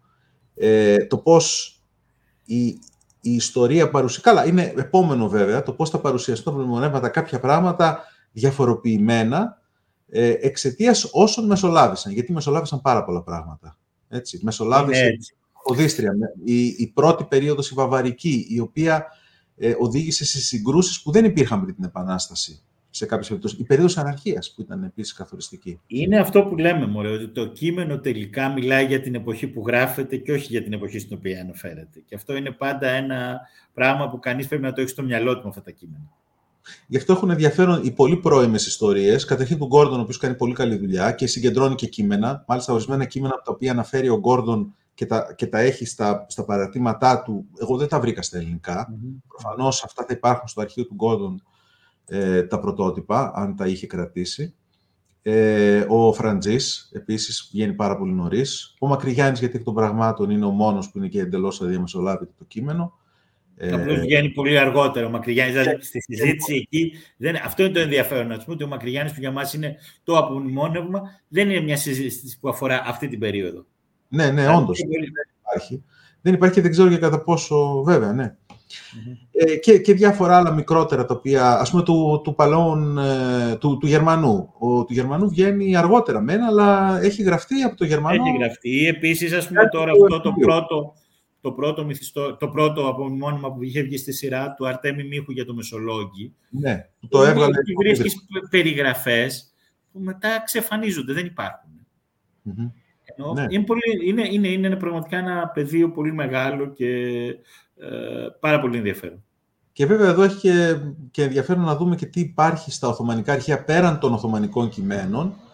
Ε, υπάρχουν και, και ελληνικά κείμενα, τα οποία με τον ένα με τον άλλον τρόπο οι Οθωμανοί τα συνέλαβαν διαφόρους, με αγγελιοφόρους κτλ. Και, και έχουν διάφορα πράγματα τα οποία όταν θα... Ήδη εγώ θεωρώ πολύ μεγάλο κέρδος, τώρα πάμε από το ένα στο άλλο, αλλά νομίζω ότι έτσι είναι η συζήτηση. Ε, ήδη θεωρώ πολύ μεγάλο κέρδος το γεγονός ότι φέτος έχουμε δημοσιεύσεις ε, τουρκικών απομνημονευμάτων ε, ε, και κειμένων από την Οθωμανική πλευρά. Έχεις δίκιο, τα Οθωμανικά αρχεία που έχουν εμπλουτίσει πολύ τη συζήτηση, νομίζω ότι η περαιτέρω διερεύνηση, ήδη δουλειές που κάνει τώρα ο Πάρης Κονόρτας, ας πούμε, Mm. Ετοιμάζεται μια δουλειά και στο πλαίσιο του Πανεπιστημίου για, και της Βουλής για, το, για τα κατάστοιχα που έχουμε από όταν συλλαμβάνουν τους Έλληνες που ζουν στην Κωνσταντινούπολη. Θέλω να πω ότι τα Οθωμανικά μπορούν να μας δώσουν πάρα πολλά στοιχεία. Βέβαια. Η μόνη μαύρη τρύπα αυτή, το μαύρο κουτί, το συζητούσαμε στο αμέσως προηγούμενο podcast, είναι τα ρωσικά αρχεία. Είναι το μόνο... Φαντάζομαι ότι συζητούσατε με την Άντα Διάλα που είναι η Διάλα, ναι. Με την Άντα τη Διάλα. Γιατί είναι πολύ λίγα τα άτομα όπως η Άντα που γνωρίζουν ρωσικά, γνωρίζουν την περίοδο και μπορούν να, να ερευνήσουν. Ελπίζω σε αυτό, γιατί τα ρωσικά αρχεία θα, θα μας δώσουν πάρα πολλές απαντήσεις για ζητήματα τα οποία, για τα οποία δεν έχουμε απαντήσεις σήμερα. Κοίτα, ήδη η Όλγα Κατσερδί ετοιμάζει τώρα τα λέμε, μια δουλειά για τα αυστριακά αρχεία που επίσης έχουν ένα πολύ μεγάλο ενδιαφέρον να δεις τους αντιπάλους της Επανάστασης. Δηλαδή, πέρα από, τη, πέρα από τους Οθωμανούς. Για την αρμάδα. Με και τον είναι, είναι πάρα πολύ ενδιαφέρον. Δηλαδή, μακάρι αυτή, αυτό, αυτή όλη η αναδίφηση και με αφορμή την επέτειο να συνεχιστεί και να εμπλουτίσει τη συζήτηση. Ναι, έτσι, έτσι. Πολύ ωραία. Ε,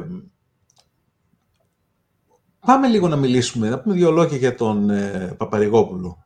Ε, το έργο του Παπαρηγόπουλου είναι σταθμός για την ελληνική ιστορία. Εσύ πρόσφατα μου έλεγες ότι τον θεωρείς ένας από τους σημαντικότερους Ευρωπαίους ιστορικούς. Το κομμάτι, το, στο τελευταίο του βιβλίο που γράφει για την Επανάσταση του 1921, είναι μικρό, σύντομο, αρκετά τολμηρό, πολύ τολμηρό. Δηλαδή, ο Παπαρηγόπουλος λέει πράγματα τα οποία, όχι μόνο σε αυτό, και στο Καραϊσκάκι, αλλά και, στα, και στη συλλογή των κειμένων που βγάζει, που λέει πράγματα όπως καλύτερα να έχει σκοτωθεί ο Ανδρούτσος στη γραβιά, γιατί έτσι δεν θα είχε την συνέχεια. Δηλαδή, πράγματα πολύ τολμηρά που σήμερα, αν ζούσε ο Παπαρηγόπουλος και τα έγραφε για πρώτη φορά, δεν θα αντιμετωπίζονταν mm-hmm. τον σεβασμό όπως τότε. Ε, δεν, το έργο του Παρηγόπουλου δεν θα επηρεάσει ιδιαίτερα την ιστοριογραφία του 21, αλλά ο τρόπος που αντιμετωπίζει το 21, ο σημαντικότερος Έλληνας ιστορικός περίοδου, αυτός ο οποίος θα είναι καταλητικός για τον τρόπο που βλέπουμε την ελληνική ιστορία, ε, νομίζω ότι πρέπει να αναφερθεί. Κοίτα, εδώ θα διαφωνήσω λίγο μαζί σου με την εξής έννοια. Όντως, ο Παπαρηγόπουλος τα βγάζει στο τελευταίο τόμο, το 1875. Ε, και έχεις δίκιο ότι είναι τολμηρό με την έννοια ότι δεν διστάζει, όπως πολύ ωραία είπες, να κάνει, ε, να κάνει ας πούμε, ε, να μιλήσει για πρόσωπα κτλ. Όμως αυτό το σύντομο κείμενο κεφαλαιοποιεί μια σειρά από χαρακτηριστικά γύρω από το 21 που κατά τη γνώμη μου ε, θα λειτουργήσουν ως κανόνας μετά για την εθνική, ας πούμε, για την εθνική αντιμετώπιση του 21.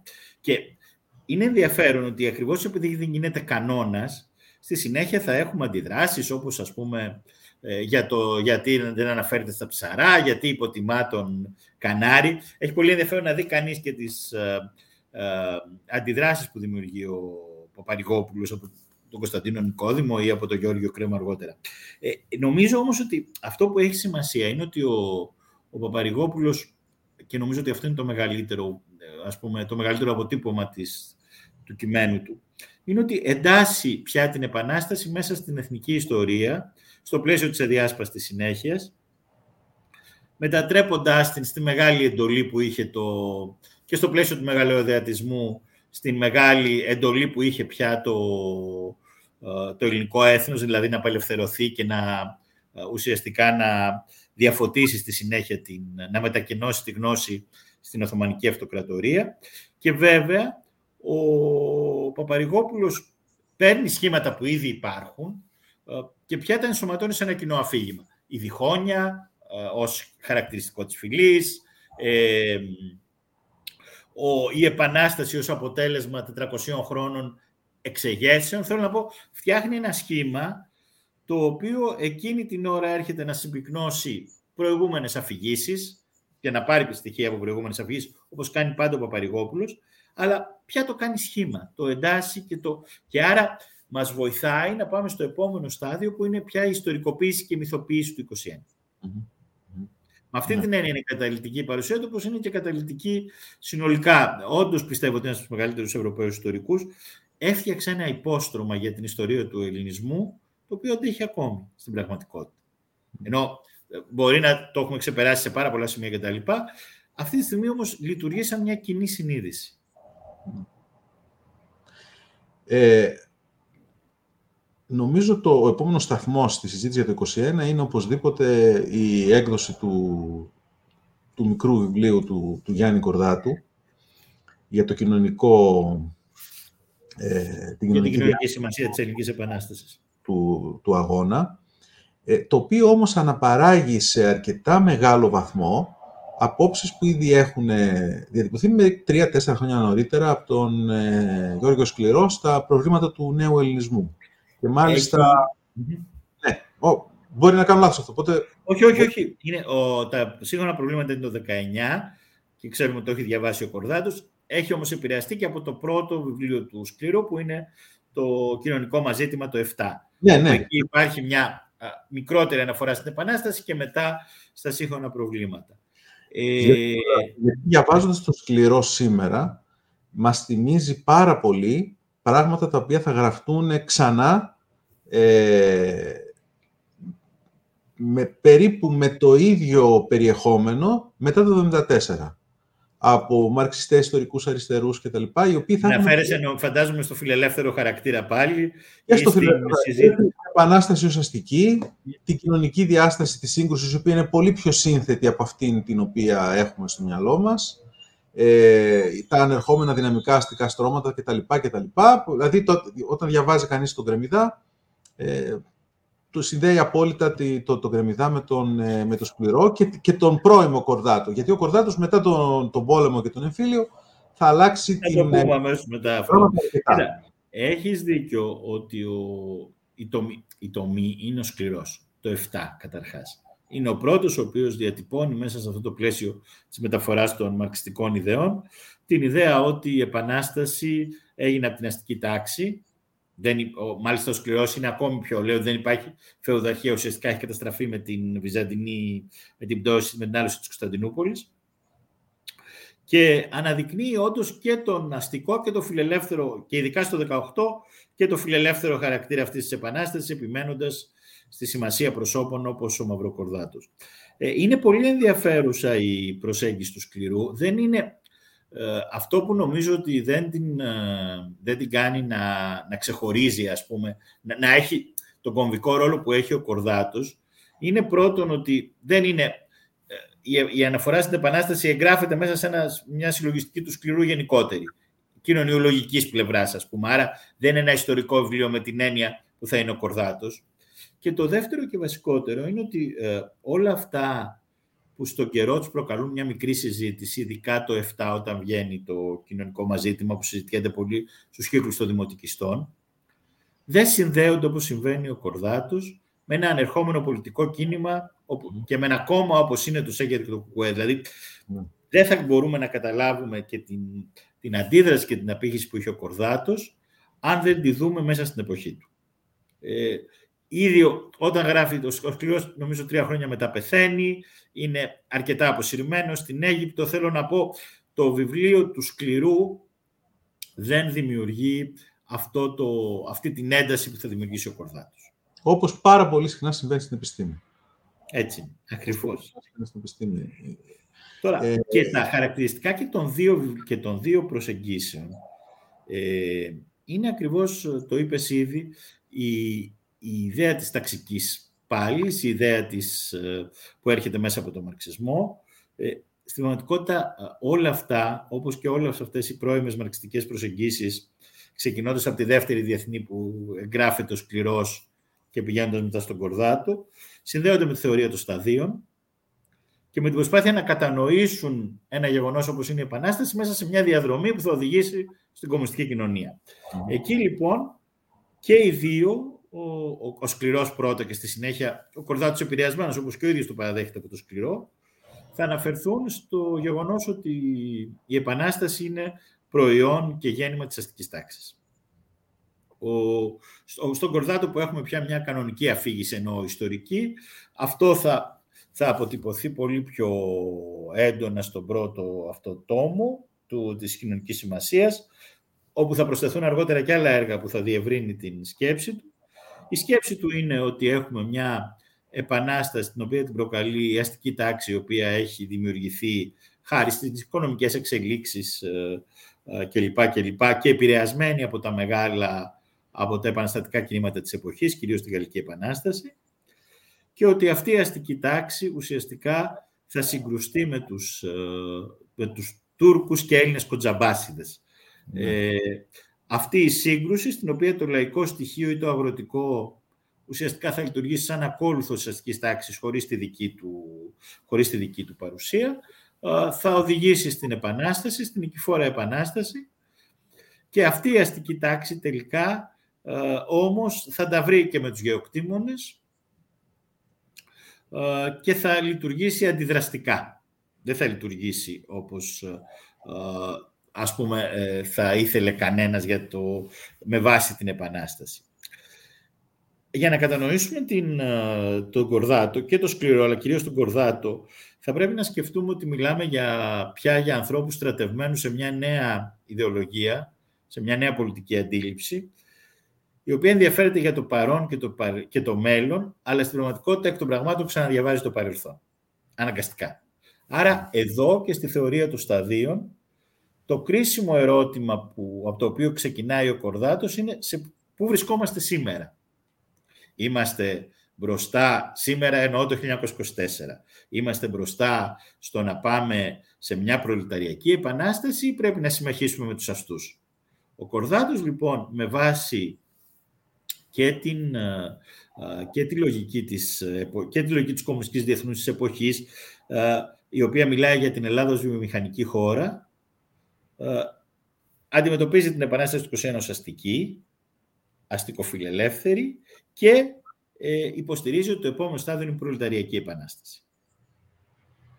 Επιμένω και είναι πολύ ενδιαφέρον αυτή, είναι ενδιαφέρον αυτή η συζήτηση, γιατί για να την καταλάβουμε θα πρέπει να καταλάβουμε ότι αυτοί οι άνθρωποι τα πίστευαν αυτά που έγραφαν. Δεν είναι ούτε πολιτικές, ούτε... Είναι η σύνδεση μιας ιδεολογίας στην οποία αυτός ο άνθρωπος πίστευε με τον τρόπο που διάβαζε ξανά την ιστορία. Προφανώς. Οπότε εδώ μου δίνεις την πάσα για να σου κάνω το ερώτημα το επόμενο που είχα. Ε, όμως ο Κορδάτος θα ακολουθήσουν και άλλες εκδόσεις του κοινωνικού ζητήματος. Του... Της κοινωνικής επανάστασης, της κοινωνικής σημασίας της κοινωνικής σημασίας της Ελληνικής Επανάστασης και ειδικά μετά στην περισσότερο και από τις, από τις αλλαγές που θα κάνει στις επόμενες εκδόσεις, ε, θα αλλάξει τη στάση του απέναντι και στην αστική τάξη και στους Βρετανούς, ειδικά μετά τα Δεκεμβριανά. Θα ακολουθήσει και η νεότερη πολιτική ιστορία του Κορδάτου, που εκεί αποτυπώνεται. Ε, μεσολάβησε όμως η σύγκρουση του Κορδάτου με το Ζεύγο, η οποία μάλιστα πρόσφατα μία εφημερίδα, δεν είμαι σίγουρος, νομίζω η εφημερίδα των συντακτών την, ε, ε, την έδωσε και σε ένα βιβλιαράκι. Ναι, ναι, έδωσε, όντως. Ναι, ναι, ναι. Ε, ε μετά από αυτή τη σύγκρουση, που είναι πολύ σκληρή, με, πριν τη σύγκρουση, νομίζω πριν τη σύγκρουση, έχει προηγηθεί η διαγραφή του Κορδάτου από το ΚΚΕ. Μία από τις κατηγορίες, αν θυμάμαι καλά, ήταν ο εξοραϊσμός της αστικής τάξης. Νομίζω το αναφέρει ρητά η απόφαση. Η βασική όμως ήταν ο τροτσκισμός. Ναι. Ενώ είναι το κλίμα της εποχής 1927, αλλά ναι, προφανώς δεν τον διέγραψαν για το, για το βιβλιαράκι για την Επανάσταση, αλλά ανέφεραν και αυτό, τον εξοραϊσμό. Και όταν το δούμε και αυτό σε συνδυασμό με τη σύγκρουση, την οποία θέλω να μας την περιγράψει, γιατί είσαι, είσαι και ένας ιστορικός της αριστεράς που γνωρίζεις πολύ καλά, να, αυτή τη σύγκρουση ζεύγου, ε, του Ζεύγου με τον ε, Κορδάτο, ο Ζεύγος έβαλε και αυτό στο βιβλίο, το οποίο μπορείς και σήμερα ακόμα να το βρεις με σχετική ευκολία στα πολευλοπολία, που κάνει εντύπωση ότι δεν έχει ε, ξαναεκδοθεί. Ε, με κάποια επιμέλεια. Ε, και, και, όχι μόνο, ο Στρίγκος και τα λοιπά και άλλοι. Υπάρχει λοιπόν μια σύγκρουση, στην οποία, η οποία σύγκρουση είναι πάρα πολύ σκληρή, μεν, αλλά ο Κορδάτος φαίνεται να επηρεάζεται πολύ περισσότερο από τη σύγκρουση αυτή, από ότι μας επιτρέπει να αντιληφθούμε οι απαντήσεις, οι απόλυτες που έδινε στο Ζεύγο στη διάρκεια της σύγκρουσης. Λοιπόν, ε, να τα πάρουμε με τη σειρά. Ο Κορδάτος όντως διαγράφεται το 27. Παρόλα αυτά, για τα επόμενα προσεχή χρόνια, το έχει δείξει ο Φίλιππος Ηλίου στις δουλειές του, η γραμμή του Κορδάτου θα παραμείνει η γραμμή του Κομμουνιστικού Κόμματος. Γιατί, γιατί ε, σε μεγάλο βαθμό ακόμη υπάρχει αντίληψη ότι το επόμενο στάδιο της Επανάστασης θα είναι το προλεταριακό. Ε, αυτό σταδιακά αλλάζει και γιατί η Κομμουνιστική Διεθνής ε, ξαναδιαβάζει τον παγκόσμιο χάρτη και αλλάζει το σε ποιο στάδιο βρίσκεται η κάθε χώρα και άρα η Ελλάδα πηγαίνει πίσω ε, σε ένα στάδιο υπανάπτυξης, για να το πω έτσι.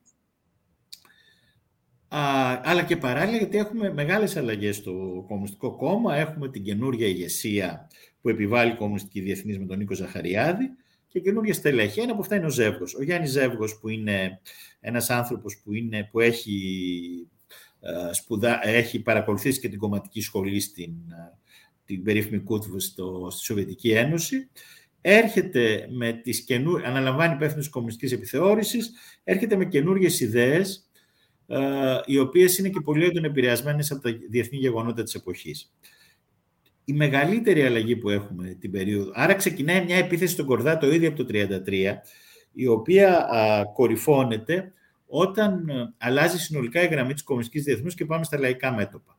Πάμε δηλαδή στην ιδέα της συμμαχίας με, τη, με, οποιο, με τις αντιφασιστικές δυνάμεις για να αντιμετωπιστεί ο φασισμός. Αυτή η αλλαγή σημαίνει εκ των πραγμάτων ότι το κόμμα θα πρέπει να ανασυγκροτήσει την πολιτική γραμμή του και τις συμμαχίες του.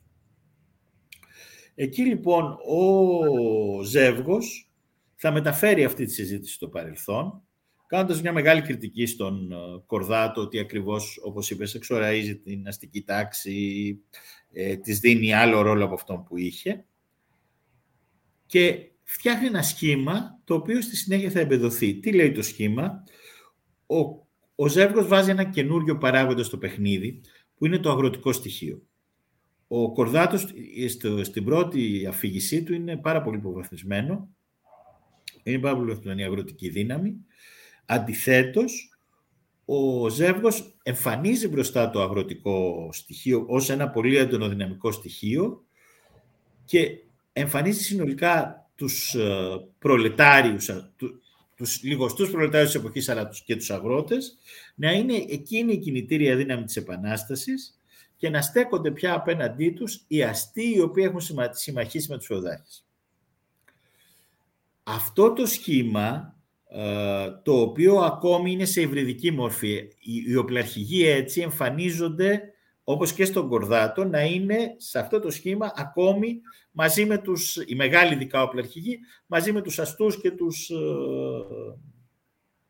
και, τους, ε, και, τους, και τα φεουδαρχικά υπόλοιπα, ας πούμε, υπολείμματα.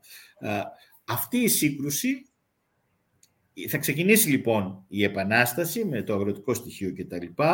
Με καινούριους ήρωες όπως τον Αντώνη Οικονόμου στην Ήδρα κλπ. Και θα προδοθεί. Ο Ζεύγος δηλαδή μας φτιάχνει για πρώτη φορά ε, αν με έναν τρόπο το σχήμα του, του Κορδάτου ήταν η ανολοκλήρωτη επανάσταση, η επανάσταση που να συνεχίσει και να ολοκληρωθεί, εδώ πια έχουμε το περίφημο σχήμα της προδομένης επανάστασης. Αυτό το σχήμα Εκεί λοιπόν ο Κορδάτος διαφωνεί, έχουν πάρα πολύ έντονες συγκρούσεις κλπ. Το σχήμα όμως του Ζεύγου πρώτον καθιερώνεται από την κομματική ηγεσία και σταδιακά επίσης εκλαϊκεύεται ακόμη περισσότερο. Η τομή που θα δώσει σε αυτό το σχήμα μια άλλη διάσταση είναι ο πόλεμος. Γιατί οι καινούργιες πραγματικότητες του πολέμου και κυρίως ε, η εμπειρία του ΕΑΜ θα λειτουργήσουν καθοριστικά για την ανάγκη αναζήτησης προγόνων. Προγόνων επαναστατικών, προγόνων εθνικών παράλληλα. Είναι μια μεγάλη κουβέντα αυτή. Αξίζει κανείς να θυμηθεί το λόγο του Άρη Βελουχιώτη στη Λαμία ε, και τον τρόπο που ενσωματώνει το εθνικό παρελθόν. Ε, αυτή λοιπόν η συζήτηση θα, μεταφέρει, θα, θα ξαναφτιάξει τα στρατόπεδα και με έναν τρόπο ε, θα φτιάξει μια καινούργια οντότητα που είναι ο λαός ως πια οτιδήποτε προοδευτικό, οτιδήποτε είναι ενάντια στους αντιπάλους και από την άλλη τους πρόκριτους, τους, ε, τους αντιπάλους κλπ. Θα το δούμε αυτό λοιπόν σιγά σιγά να σχηματοποιείται ε, σε κείμενο όπως του, φώτου, του, Γρηγόρη, του Γιώργη Λαμπρινού, με συγχωρείτε, ε, για τις μορφές του 21, για το προδομένο 21 του Βαλέτα, δηλαδή έχουμε μια παραγωγή. Εκεί το 1945... Με, ε, ναι. με συγχωρείτε να σε διακόψω λίγο, Βαγγέλη. Στη δημόσια συζήτηση κυριαρχεί πλήρω αυτό το σχήμα. Όχι μόνο στη λαϊκότροπη, την αριστερή ιστοριογραφία. Ο Φωτιάδης είναι ο πιο δημοφιλής, νομίζω. Βέβαια, ο, ο Βαλέτας κάνει πολύ σημαντική δουλειά υποδομής, πολύ σημαντικότερος από το Φωτιάδη, κατά τη γνώμη μου. Ο, ο, ο Βαλέτας λειτουργεί ιστοριοδηφικά έτσι κι αλλιώς και έχει μια μεγάλη έκδοση πολλών πραγμάτων. Ο Τάσος Βουρνάς κάνει πάρα πολύ μεγάλη δουλειά με τη, με, μεταξύ των πολλών άλλων με τη μετάφραση κειμένων. Για πρώτη φορά έχουμε κείμενα εξαιτίας του Βουρνά, με πολύ καλό υπομνηματισμό του Βουρνά, με καλή έρευνα, αλλά ο Βουρνάς υποκύπτει εντελώς σε αυτό το σχήμα, δηλαδή δεν, ε, ο Λαμπρινός και τα λοιπά, αλλά το ίδιο σχήμα ακολουθούν και οι πιο λαϊκοί ιστορικοί της δεξιάς. Ακριβώς το ίδιο σχήμα, της προδομένης επανάστασης. Με μία διαφορά. Ε, δεν είναι, είναι, είναι ενδιαφέρον αυτό που λες. Αφήνω τον κορδάτο και θα επιστρέψω μετά. Σε αυτό Τότε που λες...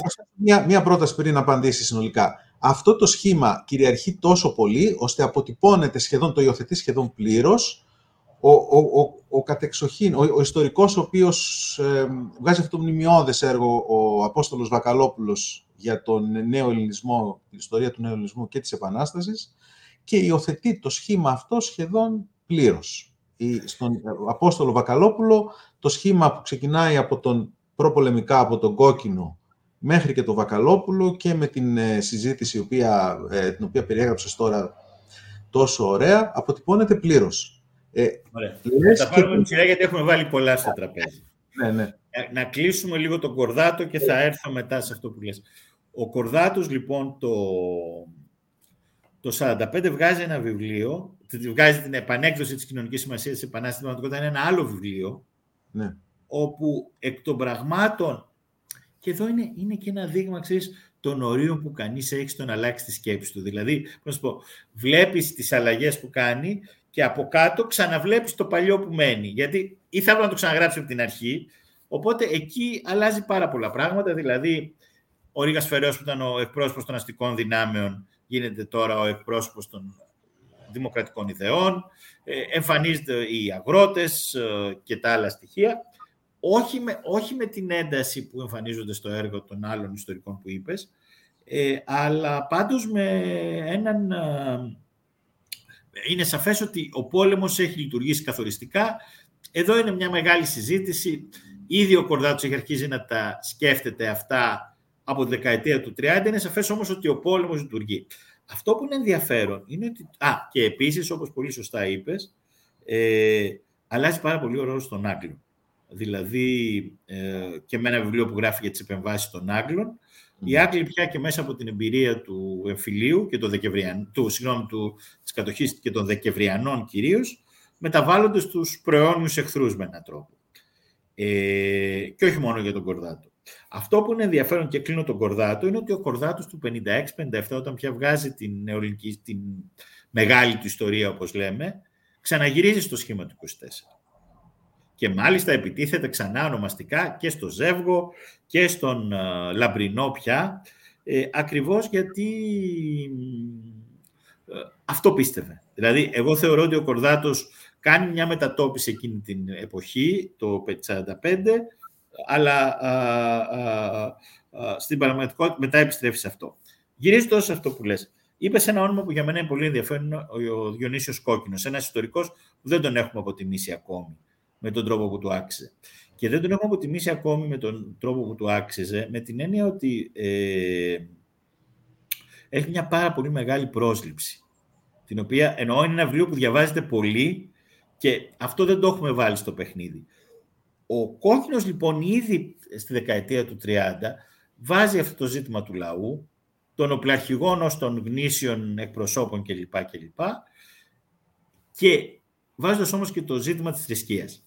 Εδώ είναι και μια μεγάλη... Έχεις λοιπόν δίκιο όταν λες ότι από τη δεκαετία του 50, του 60 με διαφορετικούς τρόπους ε, μπαίνει πάρα πολύ αυτό, αυτό που ο Φίλιππος Ηλίου έχει ονομάσει λαϊκιστική στροφή. Ωραία. Ε, είναι σωστό. Και αποτυπώνεται, όπως πολύ σωστά λες, και σε μια σειρά από ιστορικούς που ανήκουν στην δυτική πλευρά, ξέρω εγώ, στον Τάκη Λάπα, στο, αν σκεφτούμε τους ε, ήδη ανέφερες κάποιους. Η διαφορά σε αυτούς είναι ότι ε, υπάρχει ένα πολύ, μια πολύ πιο έντονη έμφαση στην Ορθοδοξία και το λέω αυτό όχι τυχαία, γιατί θεωρώ ότι αυτό το ρεύμα στη συνέχεια, στη μεταπολίτευση θα μας πάει και λίγο στην Ορθοδοξία, στους νεορθόδοξους και στον τρόπο αντιμετωπίζουν το 21. Αλλά θέλω να πω ότι όντως υπάρχει ε, αυτή η καθοριστική παρουσία του λαού ως ενός αδιαμόρφωτου σώματος, που περιλαμβάνει τα πάντα και που εξορισμού είναι προοδευτικό.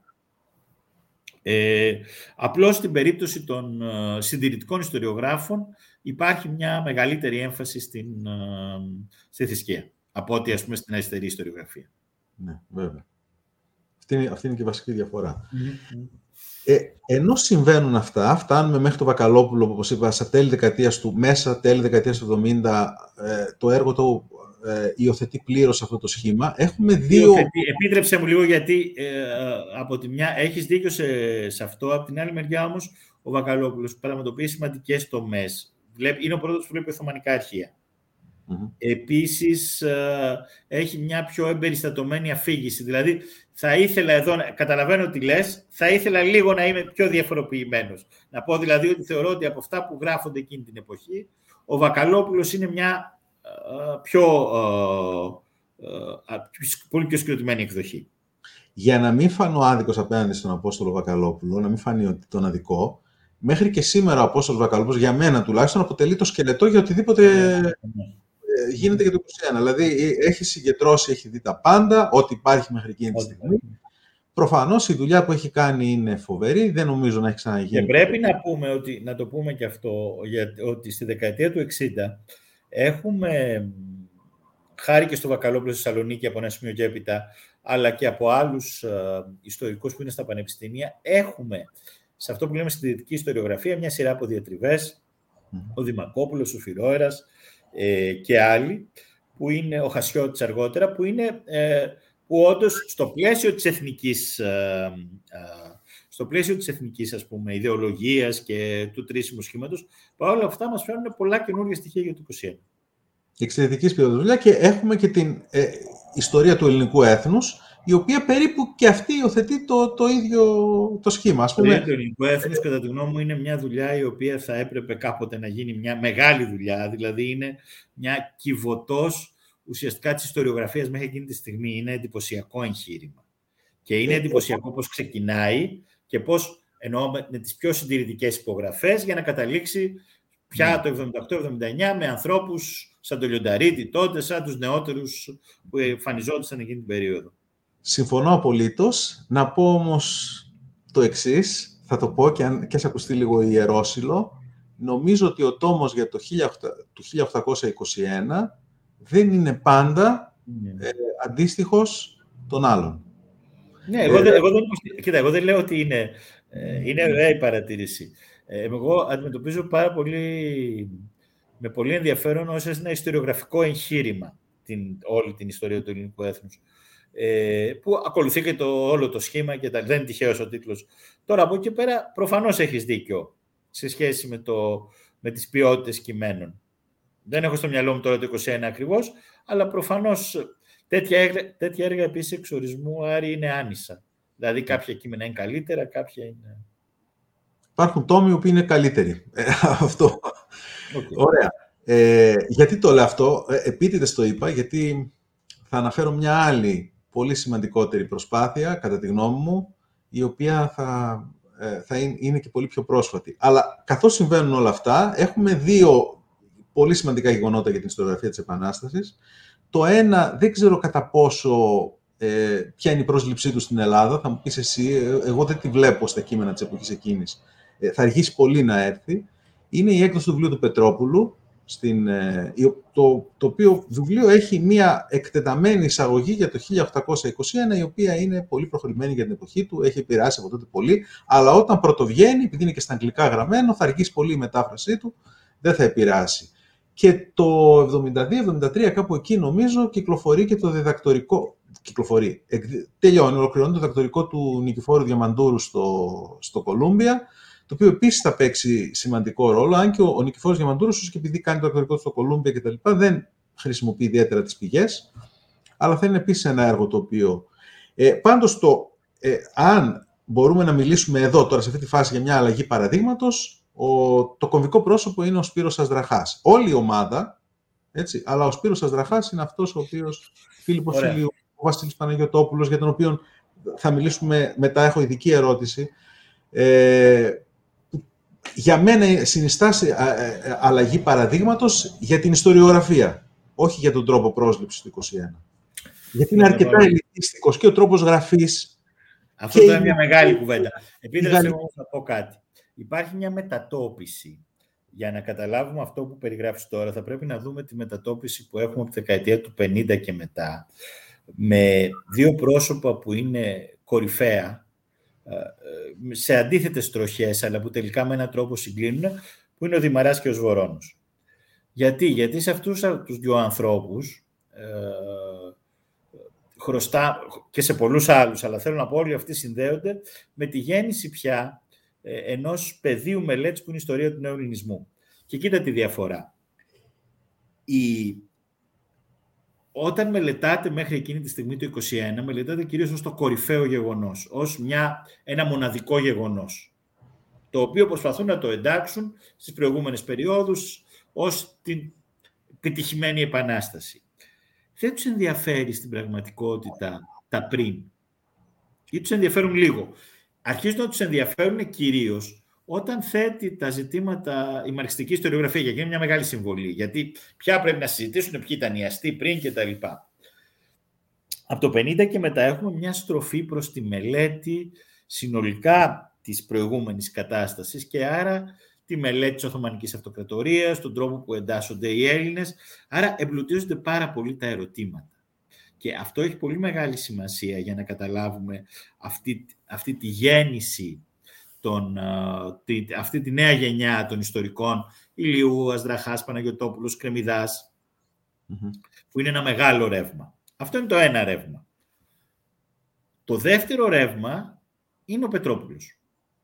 Ο Πετρόπουλος ο οποίος ε, είναι ένα συγκλονιστικό βιβλίο πραγματικά, δεν, δεν το συζητώ, ε, όσο και να μπορούμε σήμερα να συζητήσουμε, τι έχει ξεπεραστεί, θα επηρεάσει κυρίως, και το ξέρουμε, ε, κοινωνικούς επιστήμονες, οι οποίοι μετά θα στραφούν στην ιστορία, με χαρακτηριστικότερο το παράδειγμα του Κωνσταντίνου Τσουκαλά ή, του, ή άλλων, ε, αυτό που λέγαμε τότε κοινωνιολόγων της εποχής, ε, όλα αυτά όμως θα γίνουν στη μεταπολίτευση. Δηλαδή όλα αυτά που συζητάμε τώρα και γιατί αυτοί οι άνθρωποι είναι στο εξωτερικό, αυτοεξόριστοι ή σπουδάζουν κτλ. κτλ ε, θα γίνουν στη μεταπολίτευση. Αυτό που έχει ένα πολύ μεγάλο ενδιαφέρον στη μεταπολίτευση και το θυμίζω γιατί για μένα πολύ ενδιαφέρον είναι ότι το 1976 ο Ηλιού βγαίνει με ένα κείμενο, την ιδεολογική, το περίφημο κείμενο του για την ιδεολογική χρήση ιστορίας, που λέει, παιδιά, αυτή ήταν η μαρξιστική ιστοριογραφία. Δεν έχω κανένα πρόβλημα στην Ελλάδα μέχρι τώρα. Δεν έχω κανένα πρόβλημα να διαφοροποιηθώ από αυτήν. Και φτιάχνουν μια νέα, ε, μια νέα σύλληψη. Ο Αζραχάς είναι το πρόσωπο κλειδί. Και σωστά λες, ο Αζραχάς είναι το πρόσωπο κλειδί γιατί δημιουργεί το πλαίσιο για να ξανακαταλάβουμε το 21. Όχι γιατί κάνει ο ίδιος 21. Ναι, ο Αζραχάς Δηλαδή, ο Αζραχάς σου ξαναφτιάχνει το πεδίο μέσα στο οποίο μπορείς να δεις το 21. Και για μένα αυτό είναι, ας πούμε, αυτό είναι πραγματικά αλλαγή παραδείγματος για να μιλήσουμε με όρους Τόμας Κούν. Ο τρόπος που βλέπεις τους αρματολούς, η πρωτόγονη επανάσταση, που ε, κυκλοφόρησε και ξανά τώρα από το Ανοιχτό Πανεπιστήμιο. Ε, που ξεκινάει και μια ολόκληρη σχολή μετά στο Πάντιο. Ακριβώς. Πολύ σημαντική σχολή με τον Νίκο Θεοτοκά, τον Νίκο Κοταρίδη, από τα πράγματα που μετέβαλαν σε μεγάλο βαθμό τα τελευταία χρόνια την ιστοριογραφία για το 2021. Ναι. Η οποία χρησιμοποιεί την κοινωνική θεωρία, έτσι, γιατί έχεις και μια, ένα, έναν άλλο κλάδο που νομίζω, εγώ το συνδέω περισσότερο με τον Βασίλη Παναγιωτόπουλο, που δίνει πολύ μεγάλη έμφαση στις πηγές, στην πολύ προσεκτική ανάγνωσή του, στην πολύ λεπτομερή δουλειά, Λούκος, Δημητρόπουλος κτλ. Και μια που ανέφερα τον Βασίλη Παναγιωτόπουλο, να πω ότι για μένα δεν, δεν ξέρω τώρα αυτό αν συνιστά ε, αλλαγή παραδείγματος, γιατί έχει ξεκινήσει η δουλειά τα πολύ προηγούμενα χρόνια, αλλά είναι πολύ σημαντικό γεγονός και μάλιστα έχει κάποια χαρακτηριστικά ιδιαίτερα περίεργα. Είναι αυτή η έκδοση της νέας ιστορίας του ελληνικού έθνους από τον Βασίλη Παναγιωτόπουλο. Που ονομάζεται όμως ιστορία του νέου ελληνισμού και δεν είναι. Ιστορία του νέου ελληνισμού, βέβαια. Αν και ονομάζεται ιστορία του νέου ελληνισμού, φτάνει μέχρι το σήμερα. Ε, εγώ θα μιλήσω για τους τρεις πρώτους τόμους. Οι οποίοι τρεις πρώτοι τόμοι είναι κυριολεκτικά το state of the art της, ε, της ελληνικής ιστοριογραφίας για την περίοδο της, του νέου ελληνισμού, στον οποίο μάλιστα αφιερώνει δύο τόμους. Έτσι, όχι έναν, αλλά δύο. Και το 21. Και βάζω και τον τέταρτο μέσα, ο οποίος έχει το, την περίοδο την οθονική κτλ. Ε, στο, το βιβλίο αυτό κάνει αυτό που δεν έκανε τόσο καλά όσο θα μπορούσε, κατά τη γνώμη μου, να κάνει η ιστορία του ελληνικού έθνους. Αυτή η συλλογή των κειμένων. Έχει πραγματικά το, την τελευταία λέξη για την ελληνική επανάσταση. Και ε, κανονικά θα έπρεπε να έχει διαβαστεί πάρα πολύ, γιατί κυκλοφορεί με την εφημερίδα Τα Νέα. Τα Νέα το ξαναέβγαλαν άλλη μια φορά.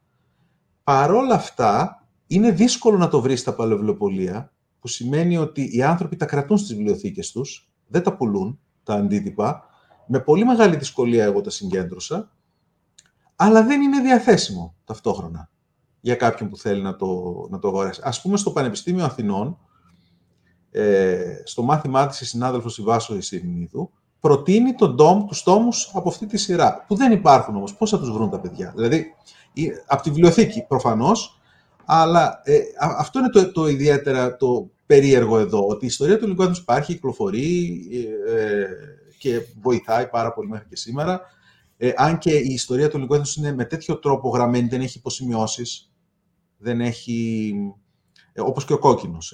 Ενώ η ιστορία του νέου ελληνισμού έχει τις υποσημειώσεις, έχει και τη βιβλιογραφία η οποία είναι πάρα πολύ ενημερωμένη ε, και πραγματικά παρουσιάζει την τελευταία λέξη. Και οι επιλογές είναι, γιατί μέσα στις επιλογές, όλη αυτή η δουλειά, όλα αυτά τα οποία παρουσίασες, από τον Σβορώνο και τον Δημαρά, μέχρι μετά τον, ε, τη δουλειά του, του Πασχάλη και Τρομιλίδη, για το, ειδικά για τον διαφωτισμό, τον πολιτικό διαφωτισμό, τον ριζοσπαστικό διαφωτισμό και με το Μισιόδακα και με, την, και με τον το βιβλίο του για τον ελληνικό διαφωτισμό, όλα υπάρχουν μέσα. Γράφουν οι ίδιοι, γράφει ο Κιτρομιλίτης για το διαφωτισμό, γράφουν οι συνάδελφοι από, τη, από το Πάντιο μέσα.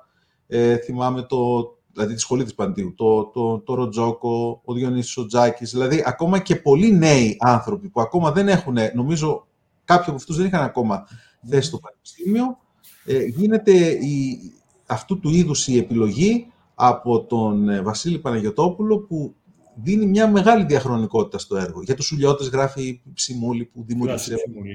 Έτσι. Ωραία. Να πούμε καταρχάς ότι, ο, να πούμε καταρχάς ότι ο Βασίλης Παναγιώτοπουλος προφανώς εγγράφεται σε αυτή τη γενιά. Είναι βέβαια, από, με εξαίρεση τον Κρεμιδά, ενώ μαζί με τον, ε, στη γενιά των ανθρώπων που έφτιαξαν και το περιοδικό τα ιστορικά, είναι εκείνος που ασχολείται περισσότερο με το 21. Και είναι ένα ενδιαφέρον ενεργό, συνεχές, Πρόσφατα είχαμε το βιβλίο του για τη φιλική εταιρεία κλπ. Α, θέλω να πω δηλαδή ότι είναι ο άνθρωπος από αυτή τη γενιά που έχει ασχοληθεί περισσότερο. Έχεις δίκιο και εγώ θεωρώ το... Υπάρχει μια εκδοτική ατυχία δυστυχώς, το ξέρω γιατί και έχω προσπαθήσει, θεωρώ, θα θεωρούσα και εγώ πολύ σημαντικό το να ξαναβγεί, αλλά συνδέεται με τον εκδοτικό οίκο που τότε το έβγαζε και δεν μπορούν. Είναι μια ιστορία παράξενη που δυστυχώς δεν επιτρέπει σε αυτό το βιβλίο να είναι ε, να είναι στο εμπόριο ή φαντάζομαι ότι δεν είναι όσο ξέρω, νομίζω ότι δεν είναι. Στο εμπόριο και εκτός από, αυτό, από αυτή τη σειρά υπάρχει ειδικά για το 21 μια εξαιρετική σειρά, ό,τι καλύτερο υπάρχει με τις βιογραφίες των πρωταγωνιστών. Ναι, ναι, ναι. Η οποία είναι, για παράδειγμα, η βιογραφία του, του Κρεμιδά, η βιογραφία του Κολέτη από τον Κρεμιδά δεν υπάρχει πουθενά. Μα ναι. πουθενά. Έχει ε, εξαφανιστεί. κοίτα να δεις όμως. Απλώς εγώ αυτό που λέω ε, χω, χωρίς να θέλω να αδικήσω, είναι ότι το, το, νομίζω ο τελευταίος τόμος της ιστορίας του ελληνικού είναι το 1978. Το, το, η δουλειά του Παναγιωτόπουλου είναι το 90, αν θυμάμαι καλά, δεν θυμάμαι, είναι στη δεκαετία του 90. Θέλω να πω, έχουν μεσολαβήσει και 20 χρόνια. Οπότε, όντως, είναι μια δουλειά. Στην ιστορία, δυστυχώς ή ευτυχώς, τα βιβλία βελτιώνονται, ξαναγράφονται, ενώ θέλω να πω ότι είναι ό,τι πιο κοντινό έχουμε αυτή τη στιγμή πραγματικά σε επίπεδο συνθετικό για την Επανάσταση. Τώρα, αυτό που εγώ αυτό που θεωρώ σημαντικό τα τελευταία χρόνια και με αφορμή την επέτειο είναι ότι αναφέρθηκε σε μια σειρά από ανθρώπους που εκτιμώ, θα μπορούσαμε να προσθέσουμε πολλούς άλλους, ότι τον τελευταίο χρόνο, τα τελευταία χρόνια ξαναγυρίζουμε στο 21, αφήνοντας το, βλέποντας το πια ως γεγονός. Εννοώ οι άνθρωποι για τους οποίους μιλάμε. Ε, δούλεψαν κυρίως και στο πλαίσιο άλλωστε των επιρροών τους, από τη γαλλική κυρίως σχολή και τα λοιπά, σε μια λογική να κατανοήσουν το πλαίσιο, το κλίμα, τις δομές ας πούμε. Τι σημαίνει Οθωμανική Αυτοκρατορία και τα, τι σημαίνει η κατάκτηση. Τον τελευταίο καιρό νομίζω ότι έχουμε περισσότερες δουλειές πια για την ίδια την Επανάσταση και αυτό κατά τη γνώμη είναι πολύ ενδιαφέρον. Και δουλειές ε, πρωτότυπες και πρωτοποριακές. Ναι. Οπότε αυτή είναι η τελευταία ερώτηση. Αυτή τη χρονιά, και ίσως κακό το περιορίζω σε αυτή τη χρονιά, δηλαδή ε, εννοώ το 2021 και το 2020 είχε επίσης μεγάλη εκδοτική παραγωγή, ε, εγώ μέτρησα πάνω από 150 τόμους αφιερωμένους το 2021 και νομίζω ότι ε, το 1 τρίτο από αυτούς τουλάχιστον είναι καλής ποιότητας, ορισμένοι από αυτούς είναι εξαιρετικοί, βγήκε το αρχείο Μιαούλη, ας πούμε, έγιναν πολύ σημαντικά πράγματα, αναφερθήκαμε και σε άλλα. Ε, τι αφήνει, τι θεωρείς σημαντικότερο από αυτό και, και ποιες νομίζεις εσύ βλέπεις, θεω, υποθέτεις ότι θα είναι οι κατευθύνσεις της έρευνας από εδώ και πέρα; Ή θα ήθελε Ναι, ή θα θέλαμε να είναι, γιατί η ιστορία, το λέω, το λέω και στους φοιτητές μου καμιά φορά, είναι σαν μια οικοδομή που δεν χτίζεται ποτέ, ξέρεις, με κανονικούς ρυθμούς. Αλλού μένουν ρήπια, αλλού χτίζεται περισσότερα κτλ. Ε, κοίταξε, εγώ θεωρώ, καταρχάς πρέπει να πω ότι γενικά, ε, εγώ θεωρώ ότι η ελληνική ιστοριογραφία τα τελευταία 20 χρόνια πηγαίνει πάρα πολύ καλά. Ενώ πραγματικά μια ιστοριογραφία πλούσια, ε, με πρώτη φορά με ένα τέτοιο διάλογο με το εξωτερικό, με πάρα πολλές εκδόσεις. Ε, άρα θέλω να πω ότι εντάσσω και αυτή τη συζήτηση ε, στον τρόπο με τον οποίο συνολικά εξελίσσεται η ελληνική ιστοριογραφία. Τώρα, έχεις δίκιο, έχουμε πάρα πολλές εκδόσεις. Ακόμη δεν τις έχουμε χωνέψει και δεν τις έχουμε δει. Και επίσης ξέρουμε ότι ετοιμάζονται και άλλες. Το, βάσο, το βιβλίο του Βάσου Σιρηνίδου, το, η δουλειά της Όλες Κατσιαρδί. Ε, θα έχουμε το δικό σου δεύτερο τόμο. Θέλω να πω, αυτό το πράγμα δεν θα τελειώσει εδώ. Ε, κατά τη γνώμη μου, ε, το, αυτό που είναι πολύ, είναι πολύ ενδιαφέρον ε, είναι το πρώτον, το είπα ήδη, η ένταξη σε ένα διεθνές πλαίσιο, είτε με τα συνέδρια, είτε με τις εκδόσεις και αυτές που λέμε, είτε με μελέτες που επιχειρούν να δουν, να χρησιμοποιήσουν τα Οθωμανικά αρχεία, ή τα Αυστριακά αρχεία, ή τα Ρώσικα αρχεία. Θέλω να πω η ιδέα του να ξαναδούμε την Επανάσταση μέσα στον καιρό της και μέσα στην και μέσα στο συνολικό αυτό κλίμα των μεγάλων φιλελεύθερων επαναστάσεων του, της περίοδου. Αυτό λοιπόν θεωρώ ότι είναι μια μεγάλη τομή που σταδιακά α, κατακτιέται όλο και περισσότερο. Το δεύτερο είναι, που για μένα είναι πολύ σημαντικό, ένα είδος πια μικροϊστορίας που έχουμε ανάγκη, όχι με την έννοια, α, ξέρεις, του να ε, του να αποκαταστήσουμε τα γεγονότα, αλλά να καταλάβουμε κυρίως την πυκνότητα του χρόνου και του τρόπου που αλλάζουν οι συνειδήσεις των ανθρώπων μέσα σε αυτό το πλαίσιο. Για μένα αυτό είναι πάρα πολύ σημαντικό. Και με αυτή την έννοια, πώς να σου πω, θεωρώ πολύ σημαντικές ε, μελέτες που βγήκαν και φέτος, τοπικής ιστορίας, μελέτες που έρχονται πια στο, στο μικρό, στη μικρή κλίμακα. Το τρίτο που νομίζω ότι είναι κάτι που και σένα... Να συγγνώμη, συγχωρείς. Ε, για πρέπει να αναφέρουμε νομίζω αυτή τη, το βιβλίο του Δημήτρη Δημητρόπουλου για την Άνδρο. Για το είναι ένα εξαιρετικό. εξαιρετικό. Που, που, και, και καταρρύπτει και μύθους, κατασκευασμένους μύθους σε κάποιες περιπτώσεις, αλλά είναι ε, ακριβώς αυτό το είδος του βιβλίου που, που τώρα περιέγραψες. Ενός ανθρώπου που έχει και μια βαθιά γνώση έτσι κι αλλιώς και μπορεί και γυρίσει το τοπικό. Το τρίτο που το σκεφτόμουν βλέποντας ας πούμε σαν τις δουλειές του Μποζίκη ή ξέροντας τη δουλειά της ε, Σιρηνίδου, είναι η έννοια του κράτους. Και ο τρόπος που η σχέση, αυτό το, το τι σημαίνει, μια, το πώς μια επανάσταση δημιουργεί κράτος. Ενώ από την πρώτη στιγμή με έναν τρόπο. Για μένα είναι από τα πιο ενδιαφέροντα στοιχεία. Υπάρχει κάτι που θα ήθελα εγώ πολύ να γίνει και ακόμη νομίζω ότι δεν νομίζω ότι έχει γίνει παρά μόνο με δουλειές ας πούμε σαν τη Σακανίκα που βλέπει την, ή τώρα της ε, συναδέλφου που βλέπει το παράθυμα, ξεχνάω το όνομα των αγωνιστών. Στο ε, Βασιλείου. Και θα τις έχουμε μαζί σε ένα podcast που θα ακολουθήσει. Τέλεια.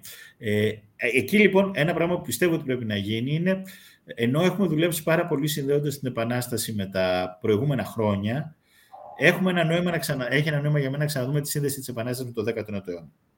Δηλαδή, και, και πώς να σου πω, στην πολιτική, στην ιδεολογία, είναι πολύ ωραία η δουλειά της Χριστίνας Κουλούρη, γιατί μας φέρνει όλη αυτή την έννοια. Αλλά για μένα η, η, δεν μπορείς να καταλάβεις το 19ο αιώνα τον ελληνικό, αν δεν τον συνδέσεις ακόμη περαιτέρω με την Επανάσταση.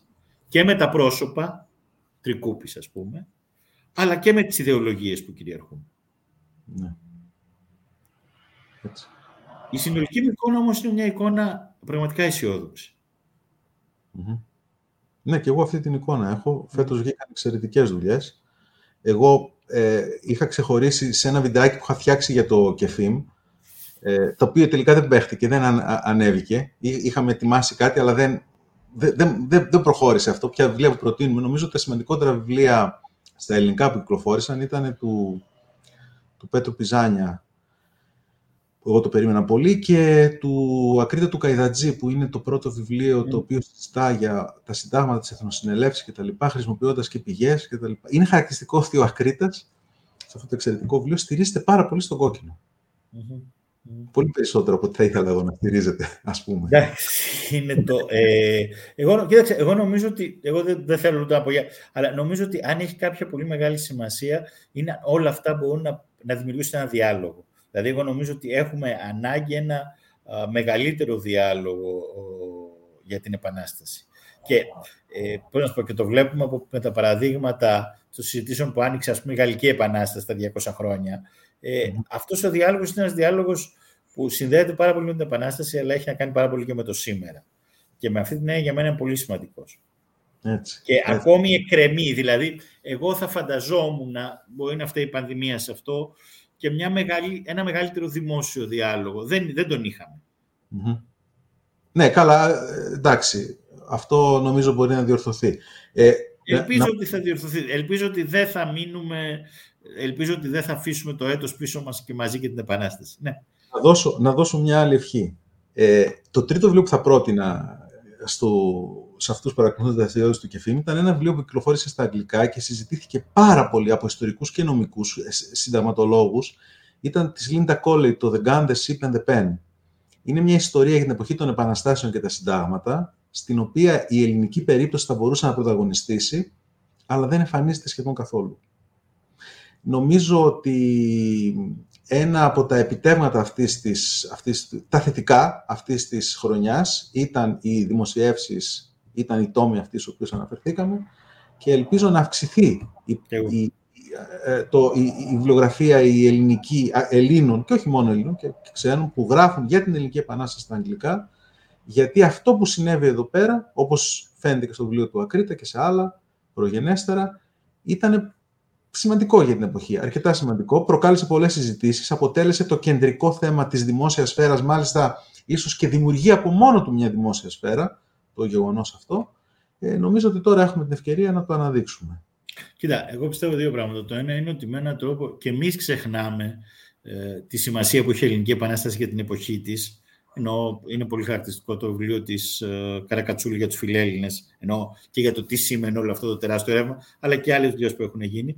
Και το άλλο είναι ότι όντως θα έπρεπε να είναι, και εδώ μας λείπουν και πρωτοβουλίες κρατικές, αν θες, ενώ κέντρων που θα ενίσχυαν αυτό, η ανάγκη να φέρουμε, την, να, να φέρουμε την ελληνική επανάσταση στο χάρτη των επαναστάσεων της εποχής ακόμη πιο έντονη.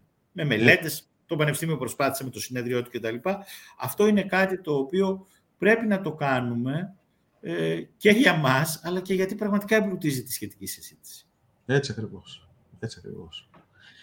Βαγγέλη, ευχαριστούμε πάρα πολύ. Ευχαριστούμε τον Βαγγέλη Καναμανολάκη, αναπληρωτή καθηγητή θεωρίας και ιστορίας της ιστοριογραφίας στο Πανεπιστήμιο Αθηνών, για αυτήν την πολύ ενδιαφέρουσα συζήτηση.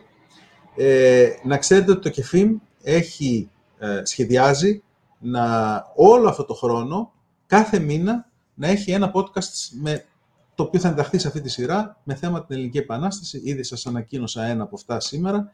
Ε, θα παρακολουθήσετε από τη, μέσω της ηλεκτρονικής λίστας του ΚΕΦΙΜ τις επόμενες και στα μέσα κοινωνικής δικτύωσης τις, τα επόμενες, τις επόμενες συζητήσεις μας και τις επόμενες ε, δραστηριότητες που θα έχουμε, την ανακοίνωση των αποτελεσμάτων της τρίτης και τελευταίας δημοσκόπησής μας, να δούμε τι μας άφησε αυτό πίσω. Φαντάζομαι στο, το, το Βαγγέλη θα τον ενδιαφέρει ιδιαίτερα.